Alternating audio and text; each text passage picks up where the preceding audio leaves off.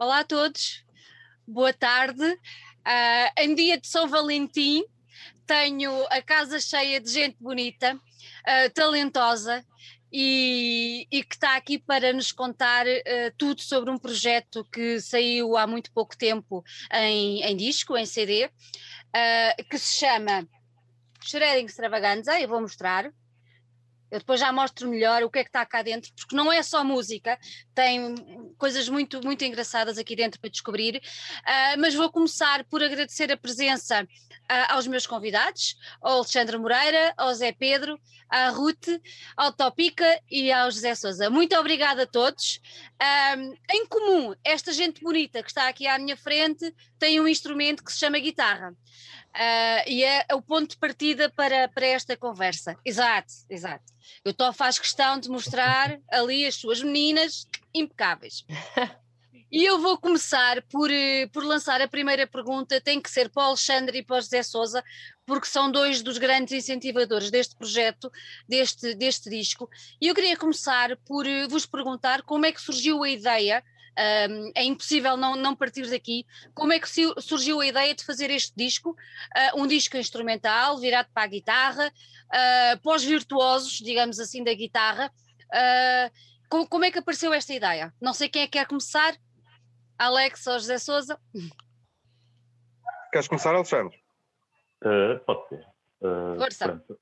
Olha, portanto, eu antes de começar o que é que seja, gostaria de aproveitar a ocasião para agradecer a esta malta toda o facto de terem aceito o, o convite que lhes endereçamos para, para integrar este projeto. Que, nunca imaginámos que ia ter esta proporção, e pronto, mas que é, tipo, efetivamente está, está a acontecer. E, portanto, uma vez que estamos aqui face a face, em nome da Larvei, que eu não represento, quer dizer que represento, mas que Portanto, a gente sabe que é representada pelo, pelo Zé Pedro, que infelizmente não, não pode estar aqui nesta conversa. Eu gostaria de vos agradecer o vosso contributo e, uh, e, pronto, esperemos contar com todos numa, numa próxima oportunidade. E de seguida agradecer-te a ti a oportunidade para estarmos aqui todos a, a mostrar é um gosto. este projeto Chorarem-se Trabalhando. E pronto, uh, agora passando à tua questão, isto hum. começou nós, acho que foi em finais de 2019, estávamos a terminar umas gravações para, para o próximo álbum de Grande, que é uma banda que eu tenho em conjunto com o José Souza e com o José Pedro. Uhum. E estávamos mesmo a finalizar, estávamos a gravar com, no estúdio do, dos Vagos, uh, portanto, do Paulo e, e do Luís. Um, e pronto, no final de, de cada sessão, existia sempre aqueles momentos de descontração, não é? Normais, como sempre, uhum. eh, em que cada um metia uma música e estávamos ali a apreciar e a debater uh, certos, não é, certos detalhes. E, e o Paulo é, é, uma, é uma daquelas pessoas que ouve música de forma é de espírito aberto, emociona-se e, e, tem, e tem atitudes mesmo, quando éramos miúdos, é? ele está ali mesmo a curtir. Então começamos a, perceber que tínhamos alguns aspectos em comum, nomeadamente de guitarristas a solo e, eh, e especialmente de alguns instrumentais. E depois, assim, um bocado da brincadeira, falou-se para que íamos fazer um álbum, os três, eu, o José Souza e, e o Paulo Barros. Uh, entretanto, eu até comecei a fazer umas músicas, mas ao final de pouco tempo percebi que se calhar era um bocado megalómano e eu, na altura, também não estava com grande uh, disponibilidade para, para, para fazer um álbum inteiro. Uh, mas o Zé Pedro, entretanto, como tinha ouvido, ouvido, ouviu a conversa, não é? propôs nós eventualmente estaríamos interessados em, em lançar, fazer esse lançamento, porque existia uma, existia um, uma, uma lacuna na agenda da Larva. Uh, na altura, eu disse não podia ser nada para muito breve, porque coisas ainda não, ainda não tinham passado daquele estado não, de planeamento. Uh, e depois foi na sequência disso. E eu disse, opá, então, por que não juntar mais malta e tentamos fazer um álbum instrumental, que, mas ampliamos aqui o, os guitarristas, os artistas que vão participar. E pronto, e depois tudo aconteceu naturalmente, cada um foi convidando uh, guitarristas da sua, da sua network. Uhum. Uh, cada um, Desculpa interromper-te, cada um de vocês, dos três, uh, foi lançando ideias de pessoas, foi assim? Exato, foi exatamente isso. Foi, começamos, cada um foi lançando as suas ideias, o pessoal que, que eu conhecia, e, uhum. e, pronto, e chegámos a este conjunto de sete guitarristas que, que hoje estão aí neste uhum. José Sousa, o que é que, quando, quando isto começou tudo a, a, a acontecer e a ideia a formar-se, o que, o que é que tu achaste? Achaste que era importante uh, deixar um testemunho destes? Porque assim, discos instrumentais não tem havido muitos. Uh, era, uma, era uma tradição já, já mais antiga, uh, mas não tem havido muitos. Quando, quando, quando, quando esta ideia começou a aparecer e a surgir, o que é que, o que, é que tu achaste? Achaste de imediato que era uma, uma coisa fixe para levar para a frente? Olá, Uh, sim, eu, eu sempre gostei de instrumentais, não é? Eu julgo que, que cá não existe um instrumental desde 99, salvo erro, uhum. a menos que eu esteja errado. Assim, uma compilação de guitarristas, a última que existiu foi para aí no 1999, uhum. e, e, isso existe uma lacuna, não é? Apesar de não ser, de ser algo que não é muito apreciado nos dias que correm, ou ou, é, é, é, uma verdade, nós tempos mudam, mudam os seus gostos, yeah. mas eu achei uma, uma excelente ideia, porque sou, sou um consumidor de, de, instrumentais e de guitarristas, e pronto, e acho que nós tínhamos aqui muitos, muitos valores que, que a apresentar e a mostrar, como, como por exemplo o Zé Pedro mais novo, eu também fiz um tema, sou mais novo que os outros todos, um, e pronto, eh, juntamente com, com os guitarristas já reconhecidos, não é? já com algum trabalho nesse campo. Muito bem, muito bem. Vocês, quando começaram a escolher uh, ou a selecionar ou a pensar nos guitarristas que iriam convidar, uma coisa que eu achei interessante, vocês não se limitaram apenas a um género de música ou de influências. Vocês tentaram abrir o leque de maneira a envolver mais pessoas de outros géneros, Falamos já aqui do Zé Pedro, que vem mais de uma área do, do jazz, uma coisa diferente. Uh, foi logo uma ideia vossa à partida ou isso depois foi surgindo conforme os nomes foram sendo lançados para cima da mesa? Alexandre? Sim, eh, nunca existiu um rótulo eh, associado a esse lançamento. Uhum. Portanto, aquilo que se falou foi fazer um álbum instrumental, guitarra, não, não necessariamente um álbum virtuoso, mas um álbum que fosse instrumental e que fosse uh, especialmente dedicado à guitarra. Uh, a nível de géneros, nunca foi debatido, nem nunca foi colocado algum limite. Limitamos a, a entrar em contato com, com pessoas que, que, entendíamos que iam enquadrar e, uh, e pronto. Acima, acima, acima de tudo era a qualidade, não é? Sim, exato. Quer dizer, a qualidade acaba por ser um bocado redutor, não é? Nós tentamos apanhar os artistas que, que, atualmente nos dizem mais. A nós foi, foi quase uma escolha pessoal, mas assim teve que ser, porque uh, é assim que as coisas funcionam. É? Uhum. E, um, e pronto, e fomos encontro àqueles que achamos que deviam ter. Uh, para já que, que mereciam estar lá, como está uhum. dizer Pedro, que é um artista emergente, só tem, tem, tem um talento incrível, como outros como Motopista, que já tem os seus já tem as suas provas dadas ao longo de décadas de carreira e que, pronto, achamos importante juntar estas duas, estas duas eh, uhum. gerações um disco só, uh, independentemente do estilo de cada um. Claro. Uh, vocês, vocês já se conheciam todos ou não? É assim, o José Souza uh, já o conheço há alguns anos, não é uhum. só. Uh, eventualmente o Tópica já nos cruzamos, uhum. acho que nunca tivemos a oportunidade de conversar, e com o Ruth eventualmente também já nos cruzamos.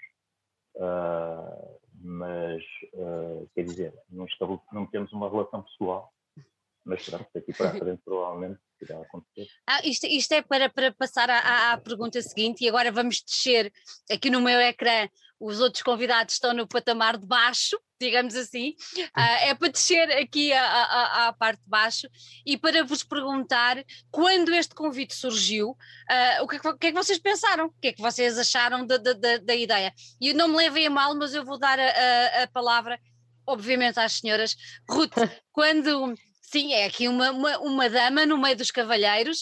uh, que merece todo o nosso aplauso. Uh, por, primeiro porque tu tens levado uh, a música muito além e tens feito de maneira a que as mulheres também tenham uma palavra uh, no mundo do metal e no mundo da música mais, mais animada, como eu gosto de dizer, e isso é de se tirar o chapéu por isso, Obrigada. olha, além de tudo, é um gosto que tenhas, tenhas aceito também o convite do Alexandre para estar aqui hoje connosco.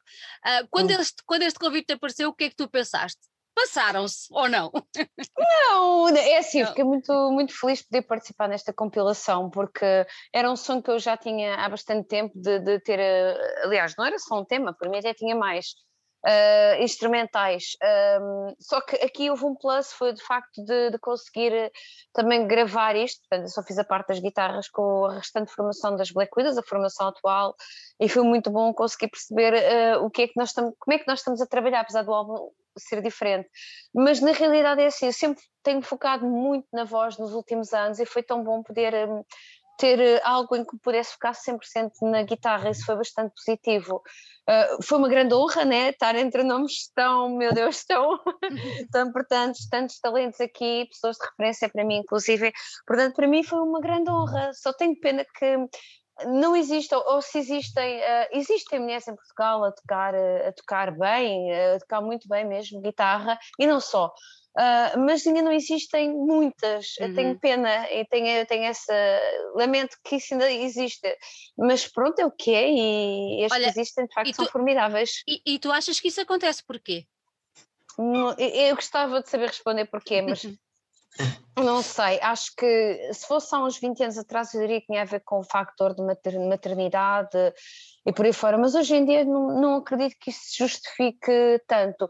Talvez porque cada vez, e é verdade, eles aqui saberão confirmar, cada vez há menos pessoas a tocar uh, metal e infelizmente ainda temos muita gente, mas não tanto como tínhamos que há 20 anos atrás, não é? Um, e se temos menos pessoas, obviamente, em proporção claro. também temos menos mulheres. Digo eu, pelo menos é o que eu acho. Não sei, posso estar enganada, mas é a minha opinião. É a tua opinião. Zé Pedro, Zé Pedro, tu és o elemento jovem. Uh, o que é que, quando, quando eles te convidaram, o que, é que, o que é que tu achaste? Ficaste surpreendido ou de alguma maneira não? Uh, fiquei, fiquei sem sombra de dúvida nenhuma. A primeira, a primeira reação que eu tive foi mais de espanto, porque eu não eu conhecia a Larvei, uhum. mas não conhecia o Alexandre, por exemplo.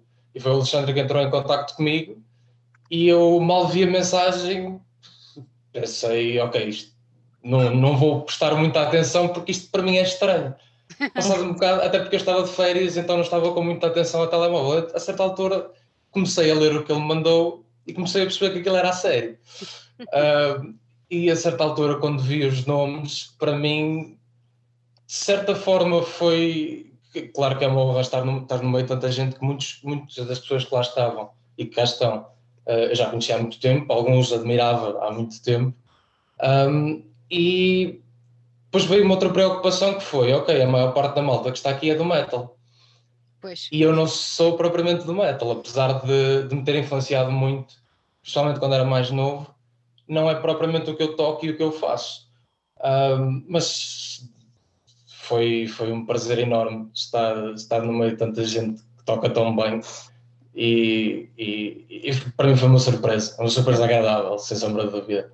Olha, tu, tu referiste que, que não, não, não é o género que tu tocas habitualmente. Sentiste, uma, sentiste uma dupla responsabilidade uh, por isso, ou seja, primeiro porque és um jovem e segundo porque estavas no meio de muita gente, pronto, do universo do metal. Sim.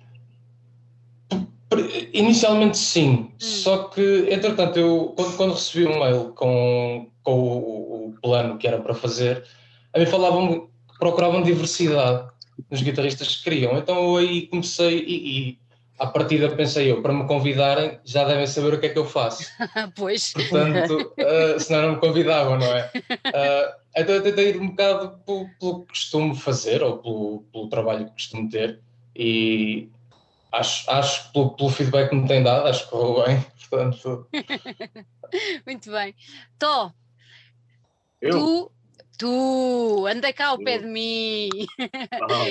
Olha, uh, quando, quando vou-te vou -te fazer a mesma pergunta, quando o convite surgiu, Uh, obviamente, eu acho que qualquer pessoa que, que falasse em fazer um disco de guitarra em Portugal, tu deves ser das primeiras pessoas que nos surge no pensamento.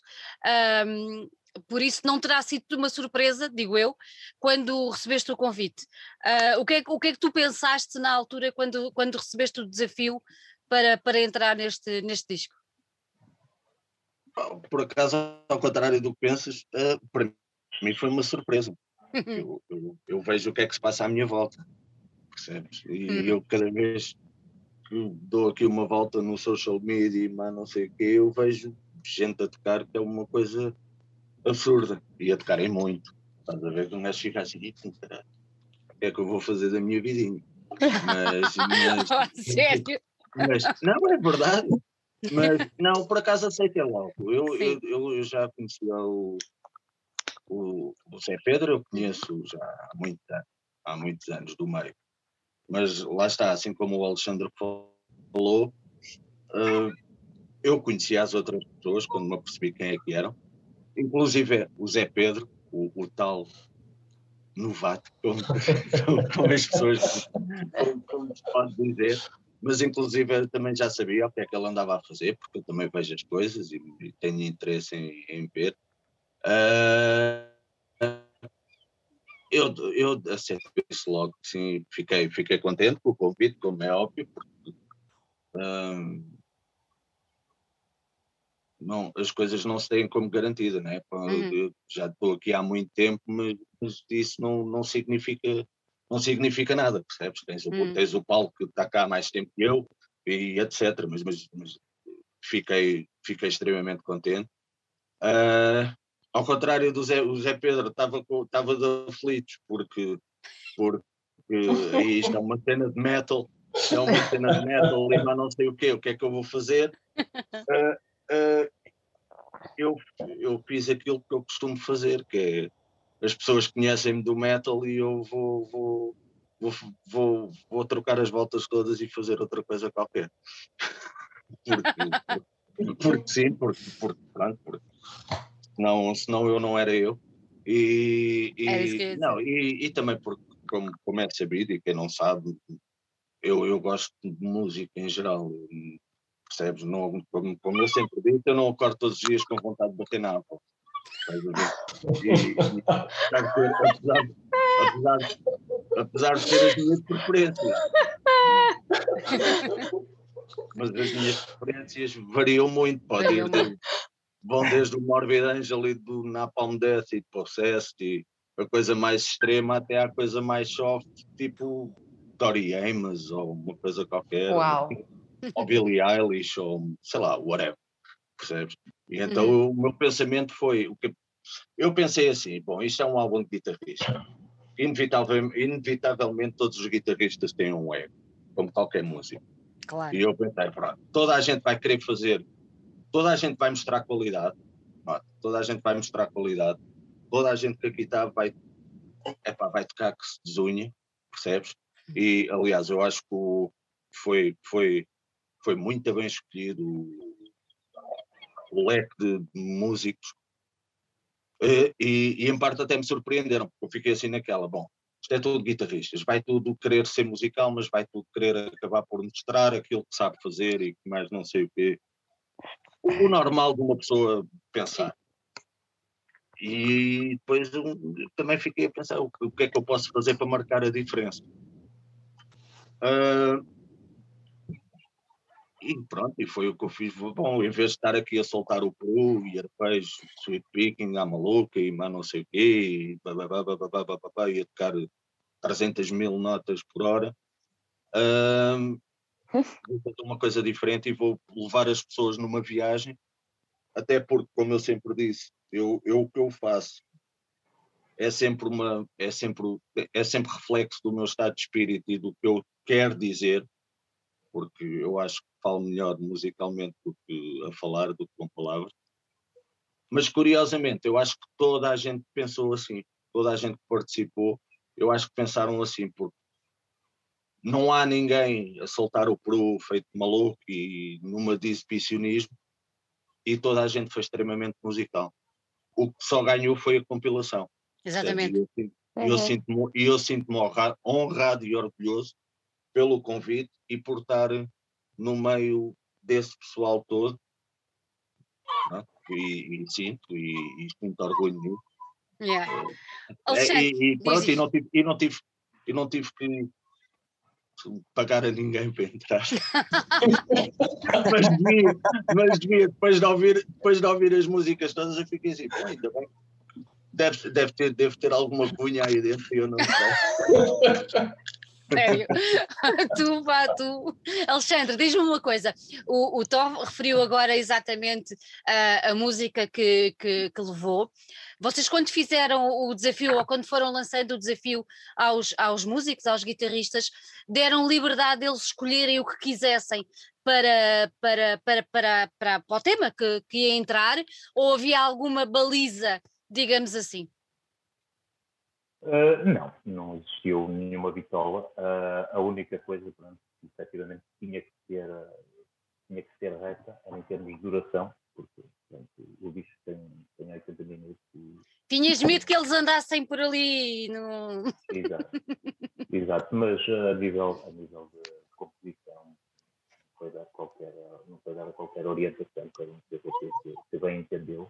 Uhum. Queria só abrir aqui um parênteses, eu senti um bocado, confesso que senti um bocado de inveja em relação ao tema do que o Tó apresentou, aliás, na altura quando recebi o tema fiquei muito impressionado, uhum. porque, porque pronto, é aquele crescendo que já, já todos ouvimos e, e achei que foi de uma coragem e de uma ousadia muito grande uh, ter, ter apresentado aquele tema, uh, mas, mas pronto, eu adorei. Obrigado, Alexandre. Espera aí, espera aí. Agora lá, agora um bocadinho, obrigado. Onde é que manda o cheque? Não, mas, uh, não, mas é, é verdade, não, não é que estás aqui presente, quer dizer, já tínhamos falado isso, eu, José Souza e José, que foi, foi, foi mesmo isso, aquilo que já tinhas falado contigo também. Um, a, tua, a, tua, a tua intenção de, de marcar foi, foi amplamente conseguida. E, e pronto. E eu especialmente sinto-me um bocado invejoso porque eu não teria a coragem, nem, nem muito menos o talento para apresentar uma, uma situação com tanta profundidade e com tanta emoção. mas, mas, mas pronto, mas é, é, de uma riqueza enorme e contribui efetivamente para, para, para, para o disco. Né? Para o disco todo. Em relação, em relação aos outros convidados que temos aqui, uh, por exemplo, no teu caso, Ruth, o que é que te levou a escolher aquele tema? Porquê, porquê aquele tema? Eu fiz aquele tema para compilação. Foi mesmo soltar, deixar-me ir, libertar o que eu estava a sentir, que só assim para mim é que, que dá. Uh, e fiz o tema para a compilação. Quando disseram neste tema, olha, tudo bem, vou fazer um tema, e aconteceu fiz a base de toda, com, já com os solos, com tudo, um, e depois entreguei uh, o resto da banda para, para me ajudarem, uh, para elas contribuírem com o baixo, com a bateria e com os teclados. Portanto, eu fiz o tema de propósito para a compilação, ele não estava ainda feito. Não estava feito. Antes. Quando, quando, quando começaste a compor, tiveste algum tipo de atenção, uh, tendo em conta o, o, o, espaço que ele ia ocupar nesta coletânea, ou seja, uh, tiveste atenção que era para esta coletânea específica, que ia estar com estas pessoas, ou simplesmente fizeste sair uh, aquilo que estavas a sentir naquele momento? É isso mesmo, eu não consigo funcionar, na, na, como tu disseste, na primeira alternativa, eu só funciono na segunda, ou seja, eu só consigo fazer uma coisa que eu sinta, que gosto, que, que seja válida para mim, que seja aquilo que eu estou a sentir naquele momento. Se eu tivesse focada no vou fazer porque X ou Y tem esta ou aquela pessoa que estou com. Uh, assim, é assim, eu, eu vou ser honesta, eu, eu nem sequer conhecia todas as pessoas que entraram aqui na compilação, também não, na altura não sabiam todos, sabia de alguns nomes. Um, mas eu, o, meu, meu, pensamento é: eu vou ser o próprio, independentemente de ficar uh, a quem diz todo aquilo, eu não me interessa. O que eu tenho é que ser fiel a mim, que sido essa minha filosofia de vida a nível musical e tudo o resto. E foi isso que aconteceu aqui, fui fiel a mim, a mim própria, eu ouço aquilo e, e o tema que, que eu fiz um, consegue, consegue refletir exatamente o que eu estava a sentir no momento em que eu fiz. E é por aí, é por aí que eu normalmente me tento guiar. Uhum, uhum. Zé é Pedro, diz, diz? Estava a dizer, foi de facto, é uma obsessão manter-me fiel a mim própria, por isso que eu a palavra obsession. Eu, eu, eu acho que é uma boa opção, mas pronto. Zé Pedro, e tu? Como é que, como é que tu, uh, perante, aceitaste e já aquilo tudo que falámos antes, uh, como é que uhum. surgiu o tema? Já estava escrito, não estava? Fizeste propósito, como, como a Ruth disse? Como é que foi? Eu não, não tinha ideia absolutamente nenhuma uh, do que eu queria fazer mesmo. Um, até porque eu não, tinha, eu não tinha música feita a solo. Ou seja, eu tinha várias músicas originais em bandas, uhum. mas sempre, sempre escritas com, com outras pessoas e nunca sozinho. Um, fiz, fiz o tema especialmente para, para, para a coletânea, mas não foi para a coletânea, foi o tema que eu comecei a fazer naquele momento e foi esse que foi, porque eu também não, não estava a fazer mais nenhum. Uh, mas também não tive muita, sinceramente, não tive muita preocupação uh, com o que é que vou seguir ou, ou, deixar de seguir. Eu tinha uma ideia, tinha uma ideia em mente que era, eu, eu estava com, com, a mesma ideia que o Tó, que é, ok, vão ser 17 guitarristas, vai haver muita guitarra. Um, e, e, eu já estava a imaginar muita nota e por aí fora. Um, então aqui, inicialmente, a minha única ideia foi, eu tenho ouvido muita música brasileira recentemente, uh, porque eu toco também com muita gente brasileira, e, e isso foi mais ou menos a minha guideline, uh, principalmente numa, num, ponto de vista de harmonia, para seguir, mas tudo o resto foi, foi o que foi saindo, foi natural. Olha, ficaste contente com o resultado? Fiquei, fiquei, fiquei surpreendido comigo mesmo. Ah, isso é ótimo. Está, eu, eu, também, como nunca tinha feito um tema de início ao fim sozinho, eh, já, já tinha várias, vários pedaços de temas, mas nunca um completo um, que, que não tivesse mil versões. É uma versão, está feito, está entregue e acabou, não posso mexer mais. Um, foi o que fez diferença. Normalmente faz um tema e depois, como não tenho pressa para o despachar, ele fica e enrola, enrola e aqui não aqui foi o primeiro que acabei só por aí já foi, já foi uma vitória. Olha, isso é, é, às vezes é bom tirarem-nos da nossa zona de conforto, não é? Obriga-nos é, a, a olhar de outra maneira e, e, depois ficamos surpreendidos connosco próprios. E exatamente, foi... exatamente. foi, foi sem dúvida nenhuma. Muito bem. Zé Souza, no teu caso? Olha, no meu caso, ao contrário do que possam pensar, opa, foi um caminho penoso, penoso. então porquê? Eu, então, depois de muitas experiências, não havia música nenhuma, havia um retalho. Retalhos foram todos para o lixo, mas só quando, quando o prazo começou, começou a apertar, lá consegui encontrar o caminho e, e pronto, e depois a partir daí foi tudo mais fácil, acabei por fazer as coisas rapidamente. Mas hum, pronto, uh, claro que o estilo da música, o que pronto, tem tudo a ver com as minhas influências, uhum. da, dos guitarristas neoclássicos aí dos anos 80 e 90, e, e, nunca fugiu muito, muito disso, não é? é? É, o que eu, é o que eu gosto de fazer também, não, não ia fazer uma coisa ao contrário, ao contrário daquilo que, que estou habituado.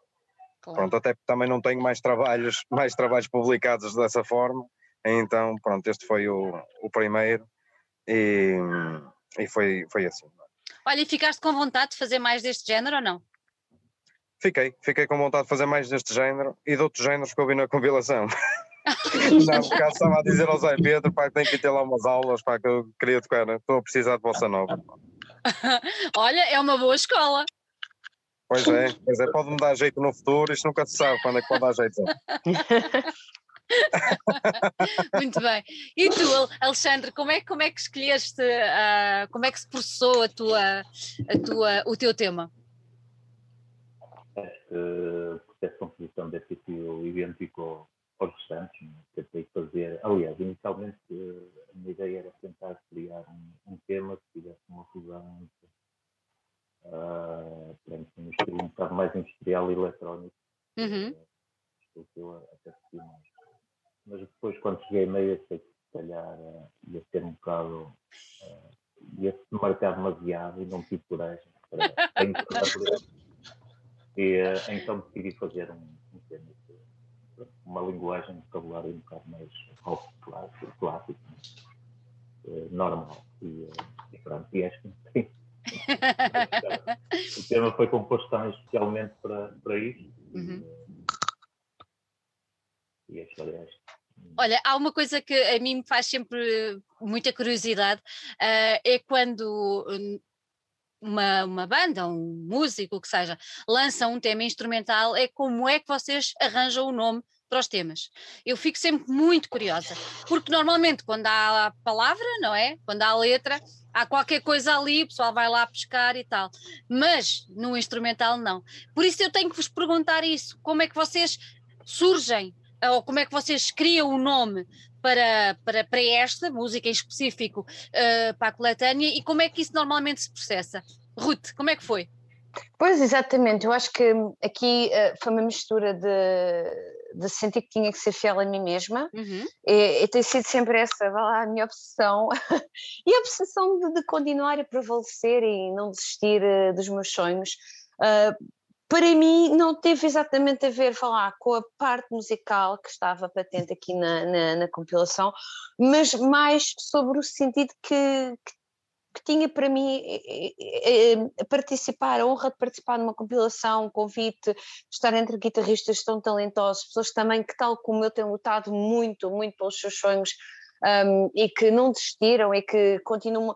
O que nós estamos aqui exatamente a ouvir, como é que um, as pessoas não, não se preocuparam em mostrar técnica, mas sim em sentir e mostrar aquilo que estavam a sentir, em ter outro, outro tipo de abordagens, tanto que o resultado final é esse, não é?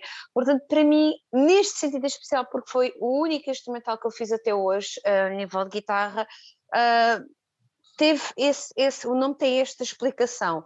Agora, se me dissessem que eu fazia daqui a amanhã outra, outro tema só em guitarra, ou por exemplo só a nível de vozes, mas sem letra, não sei. Provavelmente aí iria me guiar uh, pelo sentimento da música em si, uh, teria, teria mais lógica. Neste caso, para mim, isto foi um marco, foi um passo, foi uma realização de um sonho. Uh, daí que, que eu escolhi esse tema, tinha uhum. a ver, ter essa conotação simbólica para mim. Simbólica.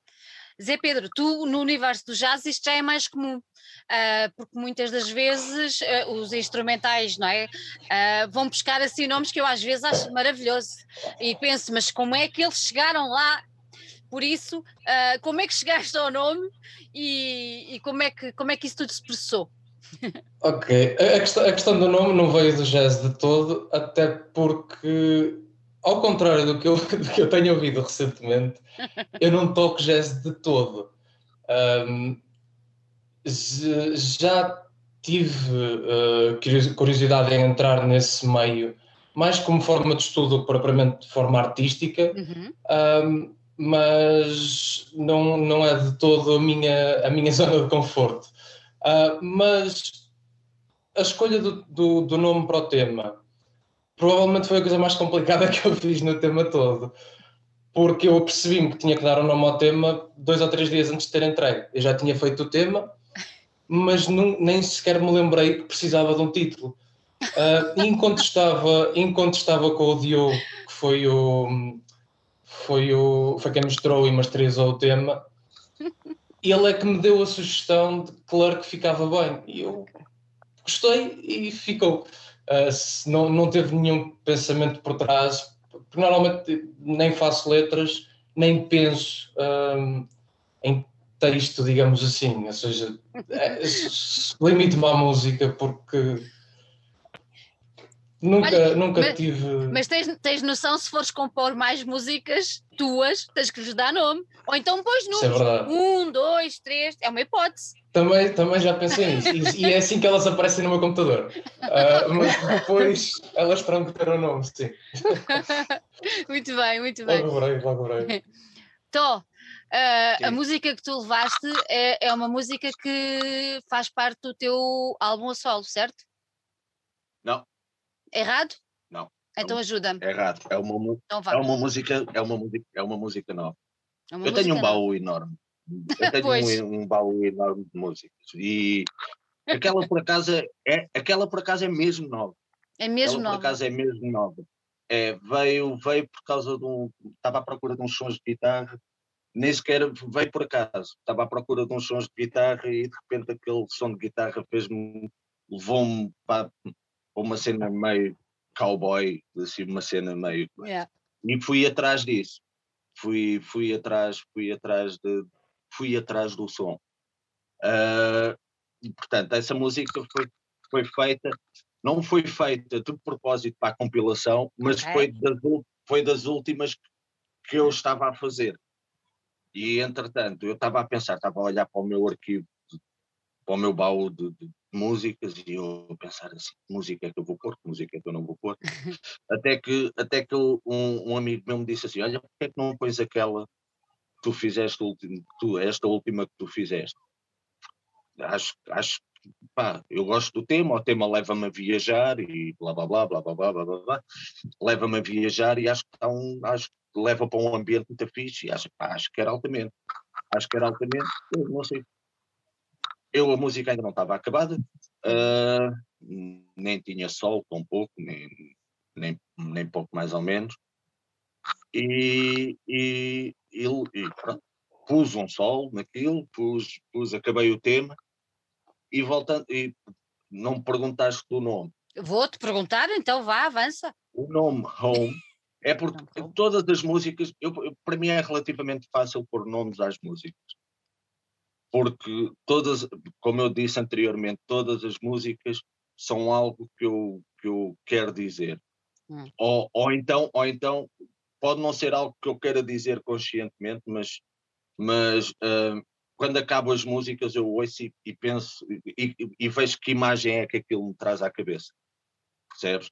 Eu, ainda agora há pouco tempo acabei uma chamada Mojave, por causa da imagem que me veio à cabeça é o deserto do Mojave, por exemplo. Mas, mas, mas e então era, é, era, é o, e, e, e, devido à ambiência que a música tem, uhum. é, é, acho que é uma leva-te a viajar, mas é uma música confortável percebes?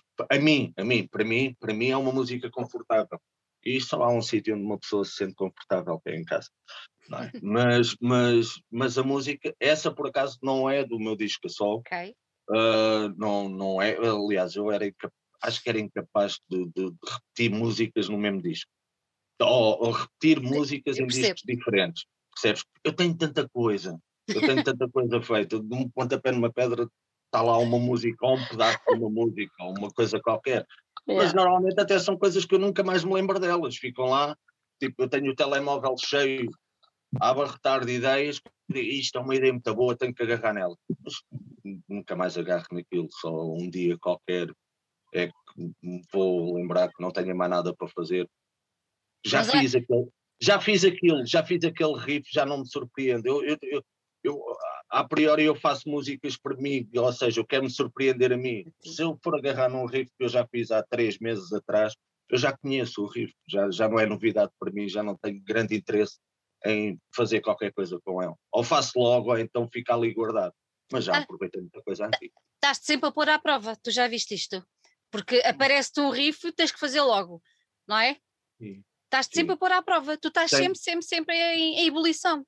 Ou faço logo ou perto do interesse porque já não, já não é novidade, já não me surpreende, já não me faz, uh, como eu costumo dizer, borbulhas, cenas no nariz, já, já, não me faz aquela coisa, parece que vou espirrar, que é quando eu sei se, se as coisas são boas ou não, faz sabes aquela coisa de uma pessoa arrepiar-se?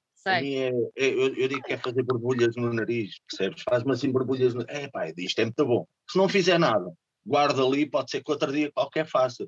Mas depois, se no outro dia qualquer fizer, eu depois também já não tenho grande interesse em agarrar naquilo já conheço, estás a ver? Já fiz, já conheço, já é.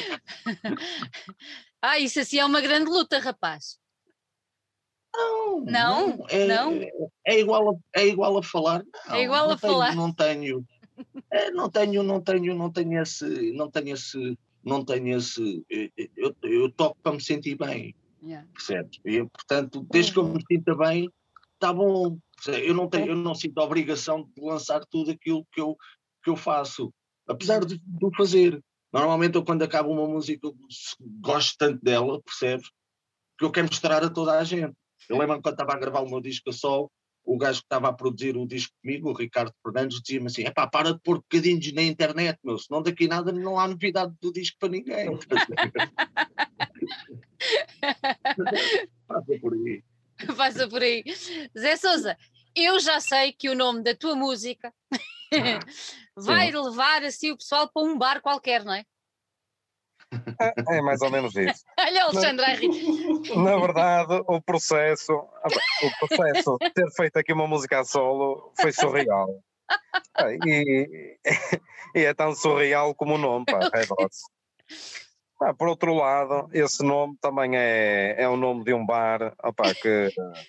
E onde é tinha... Cavalos vermelhos não é muito normal. Não, não é normal. É, é, é algo que nós. Pronto. Uh, Ao final da noite já se vê, cavalos vermelhos. Recordo façanhas passadas e, e, são bons momentos, e acho que é isso que, que, que transmite, mas não, não quero dizer mais do que isto. É? A surrealidade e façanhas passadas. Não te passou pela cabeça por outro nome qualquer, apareceu-te logo esse. Foi, também não tinha nome, na verdade também não tinha nome, quase até ao fim, até ao momento da entrega. okay. Acabou por ser este, acabou por ser este. Ou seja, muito bom guitarrista, mas depois para dar nomes. Para dar nomes, nada se enquadra. e naquele momento foi o melhor, foi o melhor que eu. Pá, foi, acho que foi, foi a melhor escolha, não é? É um tributo a, é um tributo. a muitas coisas. Claro, Sim. claro. Alexandre, por falar em tributo, a tua música também acaba por ser um tributo. Exatamente. Exatamente. É, é, um tributo, é um tributo, é um tributo. Eu queria só fazer aqui um, um pequeno reparo. Acho indecente que, o nome Red Horse tenha, tenha atingido estas proporções. Mas pronto. Mas pronto, avançando. O, em relação ao título, do meu tema é mesmo, é mesmo isso, e aqui recuperava as palavras da Ruth, é? portanto, isto é um espaço um bocado mais individual, em que temos a oportunidade de, de mostrar uh, de forma mais singular aquilo que, que, vai dentro de nós, porque acho que estamos todos um bocado mais habituados a, a, a criar no, no contexto da banda, e o facto de estarmos neste contexto mais individual, desta vez permite-nos uh, explorar outros campos musicais e, e outros estados de espíritos. E, uh, e pronto, e no meu caso, o, o nome que, que, dei ao meu tema, eu sou oriundo do Porto, uh, de, uma, uma vila que fica a 5 km, mais ou menos, do Porto, e, uh, e pronto, não, não tem lá, não, não, existem grandes monumentos, mas existe um que é justamente no, no na entrada para, para a vila, que é uma ponte romana. E, e pronto, nós quando éramos miúdos juntávamos ali a a debater sobre música, as primeiras influências que, nos, que tivemos e, no, no, fundo, foi a partir daqueles momentos que, que, tivemos ali naquela ponte, que era a ponte do Caboclo, uh, que, que, nos começamos a formar como músicos e como artistas ou como simples apreciadores de música. E como aqui tinha essa oportunidade, achei que, era, que era bonito fazer essa, essa homenagem, uh, não só à terra, mas também aos, aos meus amigos que me acompanharam durante o processo de, de amadurecimento. Muito bem. Olha, há, temos aqui várias, várias gerações de, de músicos. Uh, e eu tenho que perguntar isto. Uh, eu tenho, uh, o Tó sabe e conhece bem, eu tenho um filho que também já é músico, que já toca, que, que anda pelo meio da, do metal, mas depois já anda pelo meio da música brasileira, bossa nova, pronto, tudo que era coisas mais antigas e tudo mais. E eu tenho assistido ao crescimento dele enquanto músico. Ele foi para uma escola de música de bairro e teve lá, eu não vou mentir, mas seis meses. Uh, fez um, um espetáculo onde foram pedir para ele continuar na escola e ele veio-me dizer a mim mãe, eu não quero continuar porque eu já não tenho mais nada a aprender ali. E eu disse, então, mas como é que isso é possível? Caramba, tens 12 anos ou 13, como é que... Pronto, e ele diz, não, não, o que eu quero agora está aqui. E começa-me a desembrulhar umas coisas na internet em que, absolutamente monumentais que ele aprendeu e fez e faz e enfim e desistiu completamente de andar na escola, agora está na faculdade em música, mas já não tem nada a ver só com a guitarra ou só com o baixo ou o que seja. Isto para vos perguntar, uh, eu tendo assistido ao crescimento a nível de, de, interesse de música e de aprendizagem com o meu filho, vi que a internet uh, teve um papel extremamente importante porque ele foi buscar tudo o que seja músicos que vão ensinando e que vão tudo mais. Mas antigamente não era assim. Hum. Não é? Ah, ah. Antigamente não era assim. Uh, e era isto que eu gostava de, de vos perguntar. Uh, vocês acham que hoje é, especialmente se calhar, uh, Zé Pedro, tu és o mais novinho, Zé Souza também, mas vocês acham que hoje esta malta mais nova tem tudo mais facilitado? Ou, por outro lado, está mais facilitado, mas simultaneamente perdeu-se alguma coisa ali no meio? Tó, o que é que tu achas? Eu? Sim. Eu acho, eu acho que é, é, são coisas diferentes. Eu acho que a internet, eu acho que não perdeu nada com a internet, uhum. mas uh, também não acho que se tenha ganho alguma coisa, porque, por exemplo, quando eu comecei a tocar guitarra e montes de gente, uh, nós tínhamos, não havia a internet, e então tínhamos que pôr os discos, não é? Uhum. E, tirar, e, tirar, e tirar as coisas do ouvido e pôr para trás e pôr a metade da velocidade e pôr sei lá mais não sei o quê. E essas coisas todas e tentar tirar do ouvido. Havia, eu acho que se desenvolvia mais o, a audição uhum. e a criatividade por este simples facto. Por exemplo, eu a primeira vez que ouvi, sei lá, Van Halen ou seja lá quem for, yep. até antes disso, mas pronto, Genesis ou sei lá, o que fosse, uh, eu não sabia o que é que eles estavam a fazer.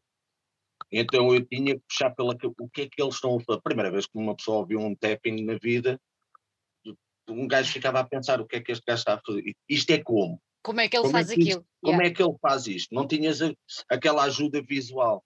Então tu ias tentar explorar o instrumento de maneira a conseguir fazer o mais parecido com aquilo possível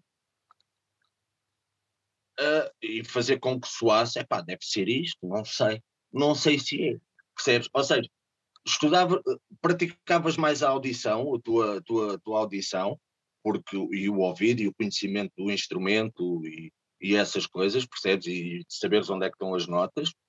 Uh, e, e, sem querer desenvolvias a tua, a tua técnica, a tua própria técnica, a tua, a tua forma de tocar, aquilo tu achavas, eu, eu lembro-me de tirar coisas, na altura que eu comecei a tocar guitarra, havia muita cena de Racer X e Cacophony e coisas que eram os monstros todos e mais não sei, e mesmo o George Lynch, Dokken e coisas do género, uhum. e eu lembro-me de ter tirar coisas daquilo e eu pensar, ei, eu não sei o quê, altamente. Quando eu, quando eu ia a ver, quando eu re, realmente vi como é que eles faziam aquilo, não era nem sequer parecido como eu fazia soava quase a mesma coisa, percebe? Mas não, nem sequer era parecido.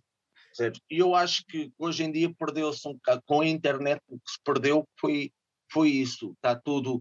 Uh, uh, querias tirar uma música, tiravas e, e, achava, e era, eu acho que é isto. Hoje em dia, se queres tirar uma música, vais ao YouTube e vês o, o próprio gajo da banda a tocar a música como ela é, percebes? E, e, e eu acho que, que, isso tornou, tornou normalizou mais os guitarristas.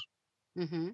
Hoje em dia, se queres, se queres ser diferente, se queres ter uma voz diferente, não é a questão técnica. A questão técnica, a questão técnica, uh, como eu costumo dizer, a não ser que, que, pá, que não tenhas mesmo jeitinho nenhum, tá? pode ser das pessoas mais técnicas do mundo, até um macaco pode ser, é uma questão de treino, percebes? É uma questão de treinar, de, de, de aplicares, é como um atleta, não é? é uhum. É como um atleta é uma questão de treinar, de praticar, a não ser que tenhas algum handicap. Uh, agora, uh, o que eu acho é que perdeu-se um bocado a individualidade, aquela coisa que, que, nós sabemos que é, tu ouves um guitarrista e sabes quem é aquele. Sabes quem é. Sabes logo quem é. Hoje em dia eu vejo, ainda acontece, mas, mas muito menos porque porque há tanta informação na net que eu vejo, eu vejo, por exemplo, agora com a cena do, do Instagram e, e gente, e mais não sei o quê, eu vejo uma data de gente a tocar, que é uma doidice, é, é assustador. É, tecnicamente é assustador. Hã? Como é que fizeste isso? Nem daqui a mil anos eu consigo fazer isso. Percebe? Mas também não tenho interesse, não tenho esse interesse. Mas, mas, mas de repente vais ouvir assim, sem, sem, sem a ajuda visual, uhum. e tu não sabes quem é. Soa-te tudo igual não reconheces logo quem é, não reconheces, não, não tens a tua individualidade. Ou seja, nem é bom nem é mau a história da internet, é só diferente. E, e dá-te mais trabalho. Antigamente uma pessoa suava, desenvolvia a própria técnica por. Uh, era um handicap. Estás a ver? Era por defeito. porque não havia outra maneira. Hoje em dia, para, para, para desenvolveres a tua própria voz, tens que trabalhar muito nisso e desligar-te das coisas. A internet aproximou tudo, aproximou toda a gente, em termos técnicos, em termos de não sei do quê, em termos disso tudo. É uma ajuda visual do que há, em vez de, em vez de, de, de, de ires por ti Agora vou pôr o disco para trás e para a frente mil vezes ali naquele bocadinho, até quase o disco, ou a cassete, até estar transparente, quase, só para tirar três notas que ali estão, percebes? E na tua cabeça aquilo parece que são 50 notas, e dás ali 50 notas, batalhas naquilo. Quando vais ver o original, de repente são só, são só três notas, percebes? Mas pensaste assim, epá, são só três notas, então peraí, então isto é meu. Vou guardar aqui na bagagem, percebes? Então isto é meu, pronto. E é uma coisa que, que se perdeu com a internet, é. mas também ganhou-se outras, percebes? Ganhou-se ganhou muitos bons guitarristas tecnicamente. E eu aqui faço a distinção, percebes? Ganhou-se muitos bons guitarristas, muitos bons executantes, aliás, excelentes, medonhos, percebes? Só que eu acho que musicalmente perdeu-se muita coisa e em termos de individualidade perdeu-se muita coisa. Yeah mas depois lá está, depois também depende do, do intuito de cada guitarrista. Pode não ser o interesse do guitarrista, ah não, eu quero ser boeda diferente, eu quero fazer a minha cena, não, pode ser a cena do guitarrista, eu quero ser aquele, estás a ver, eu quero ser o Lynch, ou eu quero ser o Michael Schenker, ou eu quero ser o McAlpin, ou whatever, percebes? Pode ser esse o intuito, se for, se for esse o intuito. A internet é brutal para explicar as técnicas todas, como é que eles fazem, como é que não fazem, e para que lado é que rodam os botões do AMP e mais não sei o quê. Se queres desenvolver a tua individualidade e a tua ligação entre o ouvido e o instrumento, uhum. porque depois há essa preguiça, percebes? Eu, por exemplo, eu teoricamente não sou nada de especial. Eu desenvolvi foi a pala de estar sempre a improvisar, porque eu gosto de improvisar para não me enganar, Estás a ver? Porque se eu estiver sempre a improvisar, mesmo que seja nas minhas músicas, ninguém pode dizer que eu me enganei. A música é minha e eu é que sei. Eu é que sei, a música é minha. Percebes? Então só quis por isso é que eu não, normalmente não gosto de fazer as duas coisas duas vezes iguais. Até pois. muitas vezes não consigo. Mas, mas pronto. mas, mas pronto. Mas como eu sou reativo, por exemplo, agora desculpa estar a falar de mim, mas eu só consigo falar de mim sou eu, né? Claro. Não posso falar de outra pessoa, de outra pessoa, falo outra pessoa. Mas como eu sou reativo, a pala desse, desse praticar com disco e mais não sei o quê, o meu, a ligação entre o meu ouvido e a guitarra é uma coisa muito rápida, percebes? É uma coisa muito rápida. E ganhas aquela desenvoltura do se deres a nota errada, um traste à frente, um traste atrás, tens a nota certa, é só fazer um bending ou um slide ou uma coisa qualquer. E eu acho que foi isso que se perdeu um, bocado. E depois há outra parte, desculpa eu estar a masticar, mas depois há outra parte que é, aparecem centenas de músicos de, de, de, YouTube e de internet e de mais não sei o quê. E eu acho que um músico desenvolve muito, muito mais a tocar ao vivo. é a tocar ao vivo. A tocar ao vivo é onde tu desenvolves mais. É isso e nos três primeiros anos que tocas guitarra. Nos três primeiros anos que tocas guitarra, tu desenvolves a tua base toda. Depois a partir daí há uma certa evolução. E ao vivo, um concerto ao vivo equivale para aí a um, a um ano de YouTube. E há, e há, muito bom guitarrista que não consegue tocar ao vivo. Exatamente. Não consegue, não consegue. Não, é incapaz de tocar ao vivo. Não tem aquela proteção, não tem aquela. Não consegue.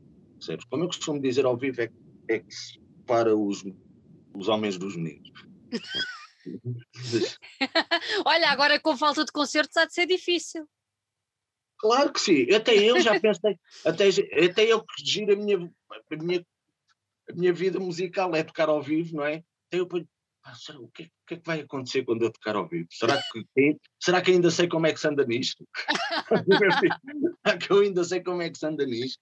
Não sei, nunca tive tanto tempo sem tocar ao vivo. Tanto tempo, Ruto, Ruto, o que é que tu achas sobre esta, sobre esta questão? Eu acho que o, que o Topica está completamente certo, porque eu identifiquei-me imenso com as coisas que ele disse, também somos mais ou menos da mesma idade, passámos pelo mesmo, o mesmo processo de aprendizagem dos temas, uh, não tínhamos acesso à informação que hoje existe.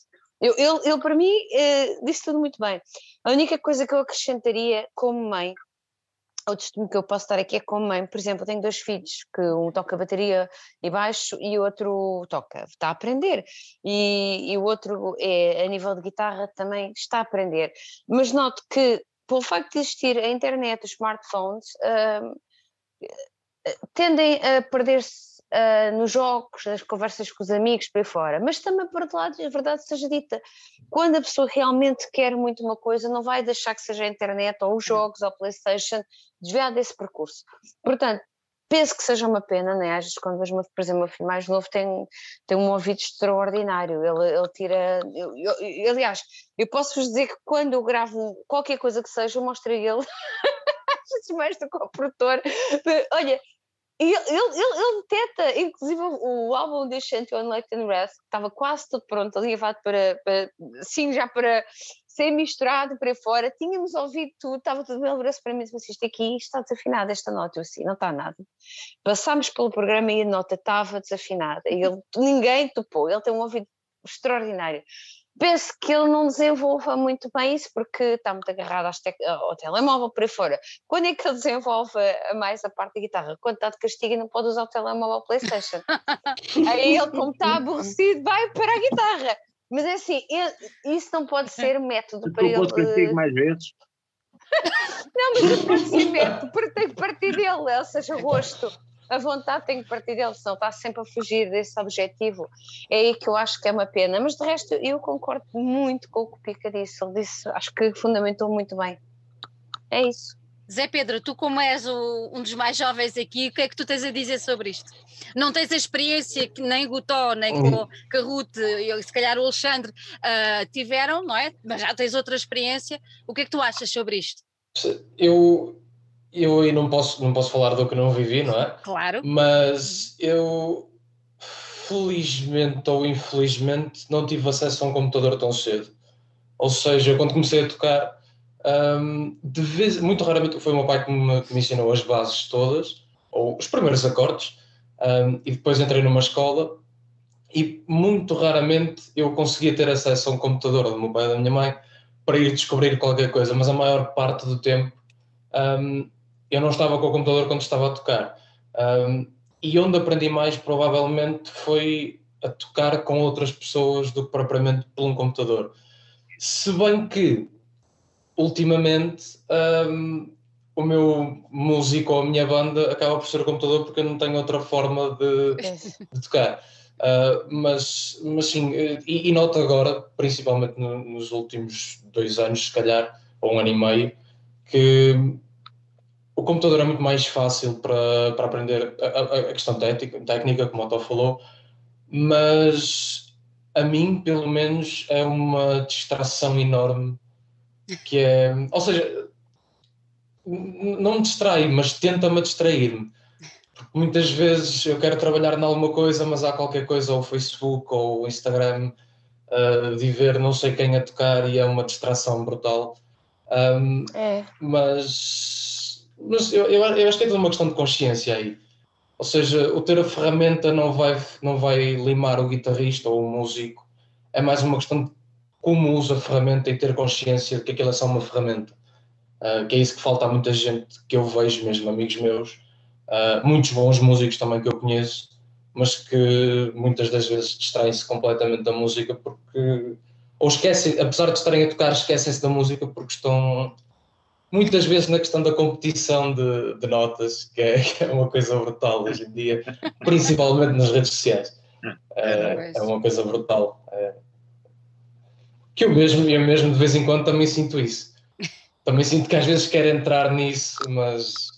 Toda a gente. depois isso, isso apaga. Pois é. Toda a gente. Há sempre, há sempre um dia ou outro que aquilo venha à cabeça e eu quero tocar assim, mas. Yeah. é, Mas é, é, um bocado, é um bocado de marés, depende dos dias. Claro. Zé Sousa, o que é que tu achas? Eu acho que o, que o Pica tem razão em muita coisa que disse. Uhum. Uh, acho que, que, se ganharam umas coisas, os guitarristas estão muito mais, mais nivelados, têm acesso a esse, pronto, a esse conhecimento todo que está que é gratuito, está à disposição de toda a gente. mas isso não ajuda noutro campo, não é? A desenvolver a, a experimentação, como ele fala, e, e a individualidade. Uh, nós ouvimos, aliás, Guitar Heroes hoje em dia uh, pouco se diferenciam, ou eu quase que podia dizer que não há, desde os últimos, que não, não há ninguém que, que se diferencie muito, não é? Um, ou contam-se pelos dedos. E, e pronto, acho que, acho que as grandes diferenças são essas, não é? Eu passei pelo, pelos dois processos. Portanto, eu quando comecei a tocar também não tinha, não tinha, não tinha acesso, ou não tinha internet, ou não havia nada. Aliás, não haviam esses conteúdos. E, e só, isso foi só muito mais tarde, muito mais tarde. Pronto. E acabei por desenvolver coisas eh, numa base de partilha também com amigos. E, e acho que se desenvolve mais assim, sinceramente. E, Mas... nessa experimentação, nessa experimentação, porque temos tempo para, uhum. para, para fazer isso. Olha, mas tendo passado pelas duas fases, não é? Porque tu aprendeste e tudo mais, e depois referiste que a internet veio depois e estes, estes youtubers e, e, e não só, músicos mesmo, que fazem, sim, sim. Que fazem os vídeos, uh, notaste que depois, quando isso apareceu, ajudou-te em alguma coisa ou trouxe-te alguma coisa mais? Além daquilo que tu tinhas a nível de escola e a nível de, de aprendizagem com outros músicos ou não? Depois ajudou, ajudou, ajudou na parte técnica, ajudou bastante. Uh, a perceber algumas técnicas, a melhorar. É, é claro que ajudou, isso sem dúvida nenhuma. Mas, mas não sei agora se tivesse que escolher entre uma coisa e outra. E eu acho que na partilha e o facto às vezes daqueles ensaios ou haver assim uma jam com os amigos, que se aprende muito mais e desenvolve-se uhum. muito mais do que, do que muitas vezes estamos ali algumas horas a tentar, já perdemos horas a tentar escolher os conteúdos e depois outras tantas a praticá-los. Um, isso não dá assim tanto gosto quanto, quanto parece, não é? Perde-se um bocadinho aquela, aquele gosto de, de miúdo uh, a experimentar. É as, é as bolhinhas no nariz, não é? Perde-se isso. É, perde-se. Às vezes faz falta assim uma partilha descomprometida. Exato. Alexandre, qual é que é a tua opinião? Uh, portanto, é assim, eu acho que atualmente, a nível hum. de internet, acho que existe uma riqueza a nível pedagógico enorme. Uh, portanto, basicamente, quem tiver um bocado de vontade de aprender, acho que tem um rol de conteúdos incrível, quase ilimitado.